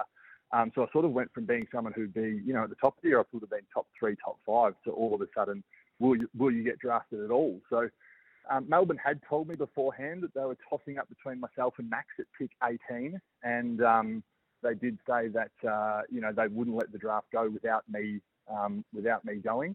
Um, then at eighteen, they didn't pick either of us. They picked Wood Tapscott. So um, they then took Gorney at pick thirty-four and, and then myself at fifty. So, um, yeah, it was an interesting night. Um, I guess I was probably always confident I, I would at least get rookied, but you never really know until your names are out.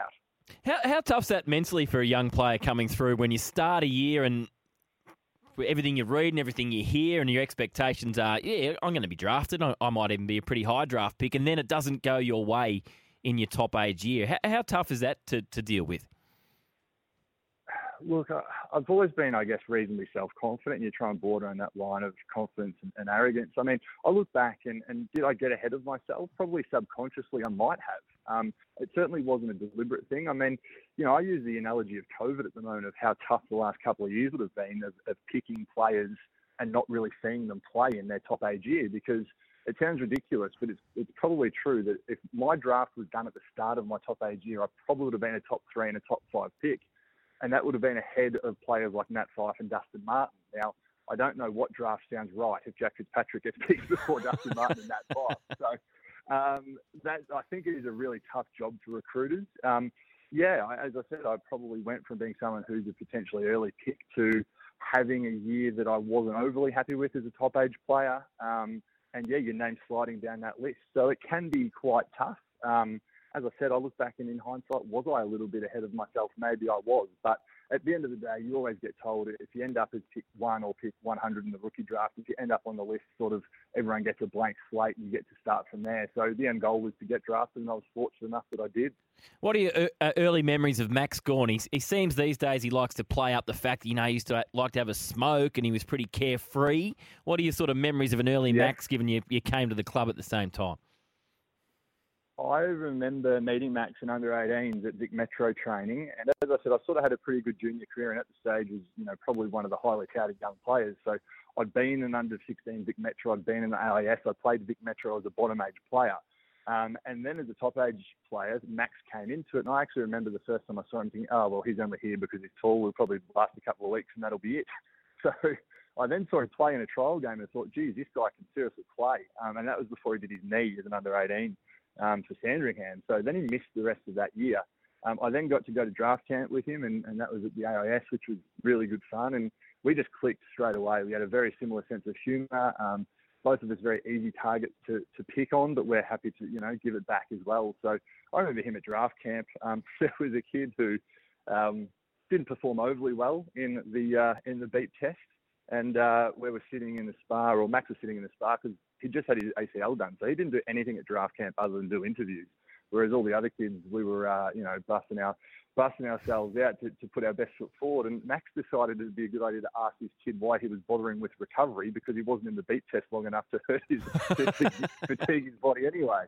So that was always what he was sort of like. Um, you know, we just clicked. We both sort of, you know, rucks can be a little bit different, I think people will say. And, you know, being taller, we just got on really well. And, and the night we got drafted, I was at my high school graduation, which was which was a unique experience in itself. And, you know, I went to high school with Mad Jack as well. So there was a fair bit going on. And he just left me a voicemail on my phone and said, oh, pick up your phone, you idiot. We're going to the D's together, you beauty.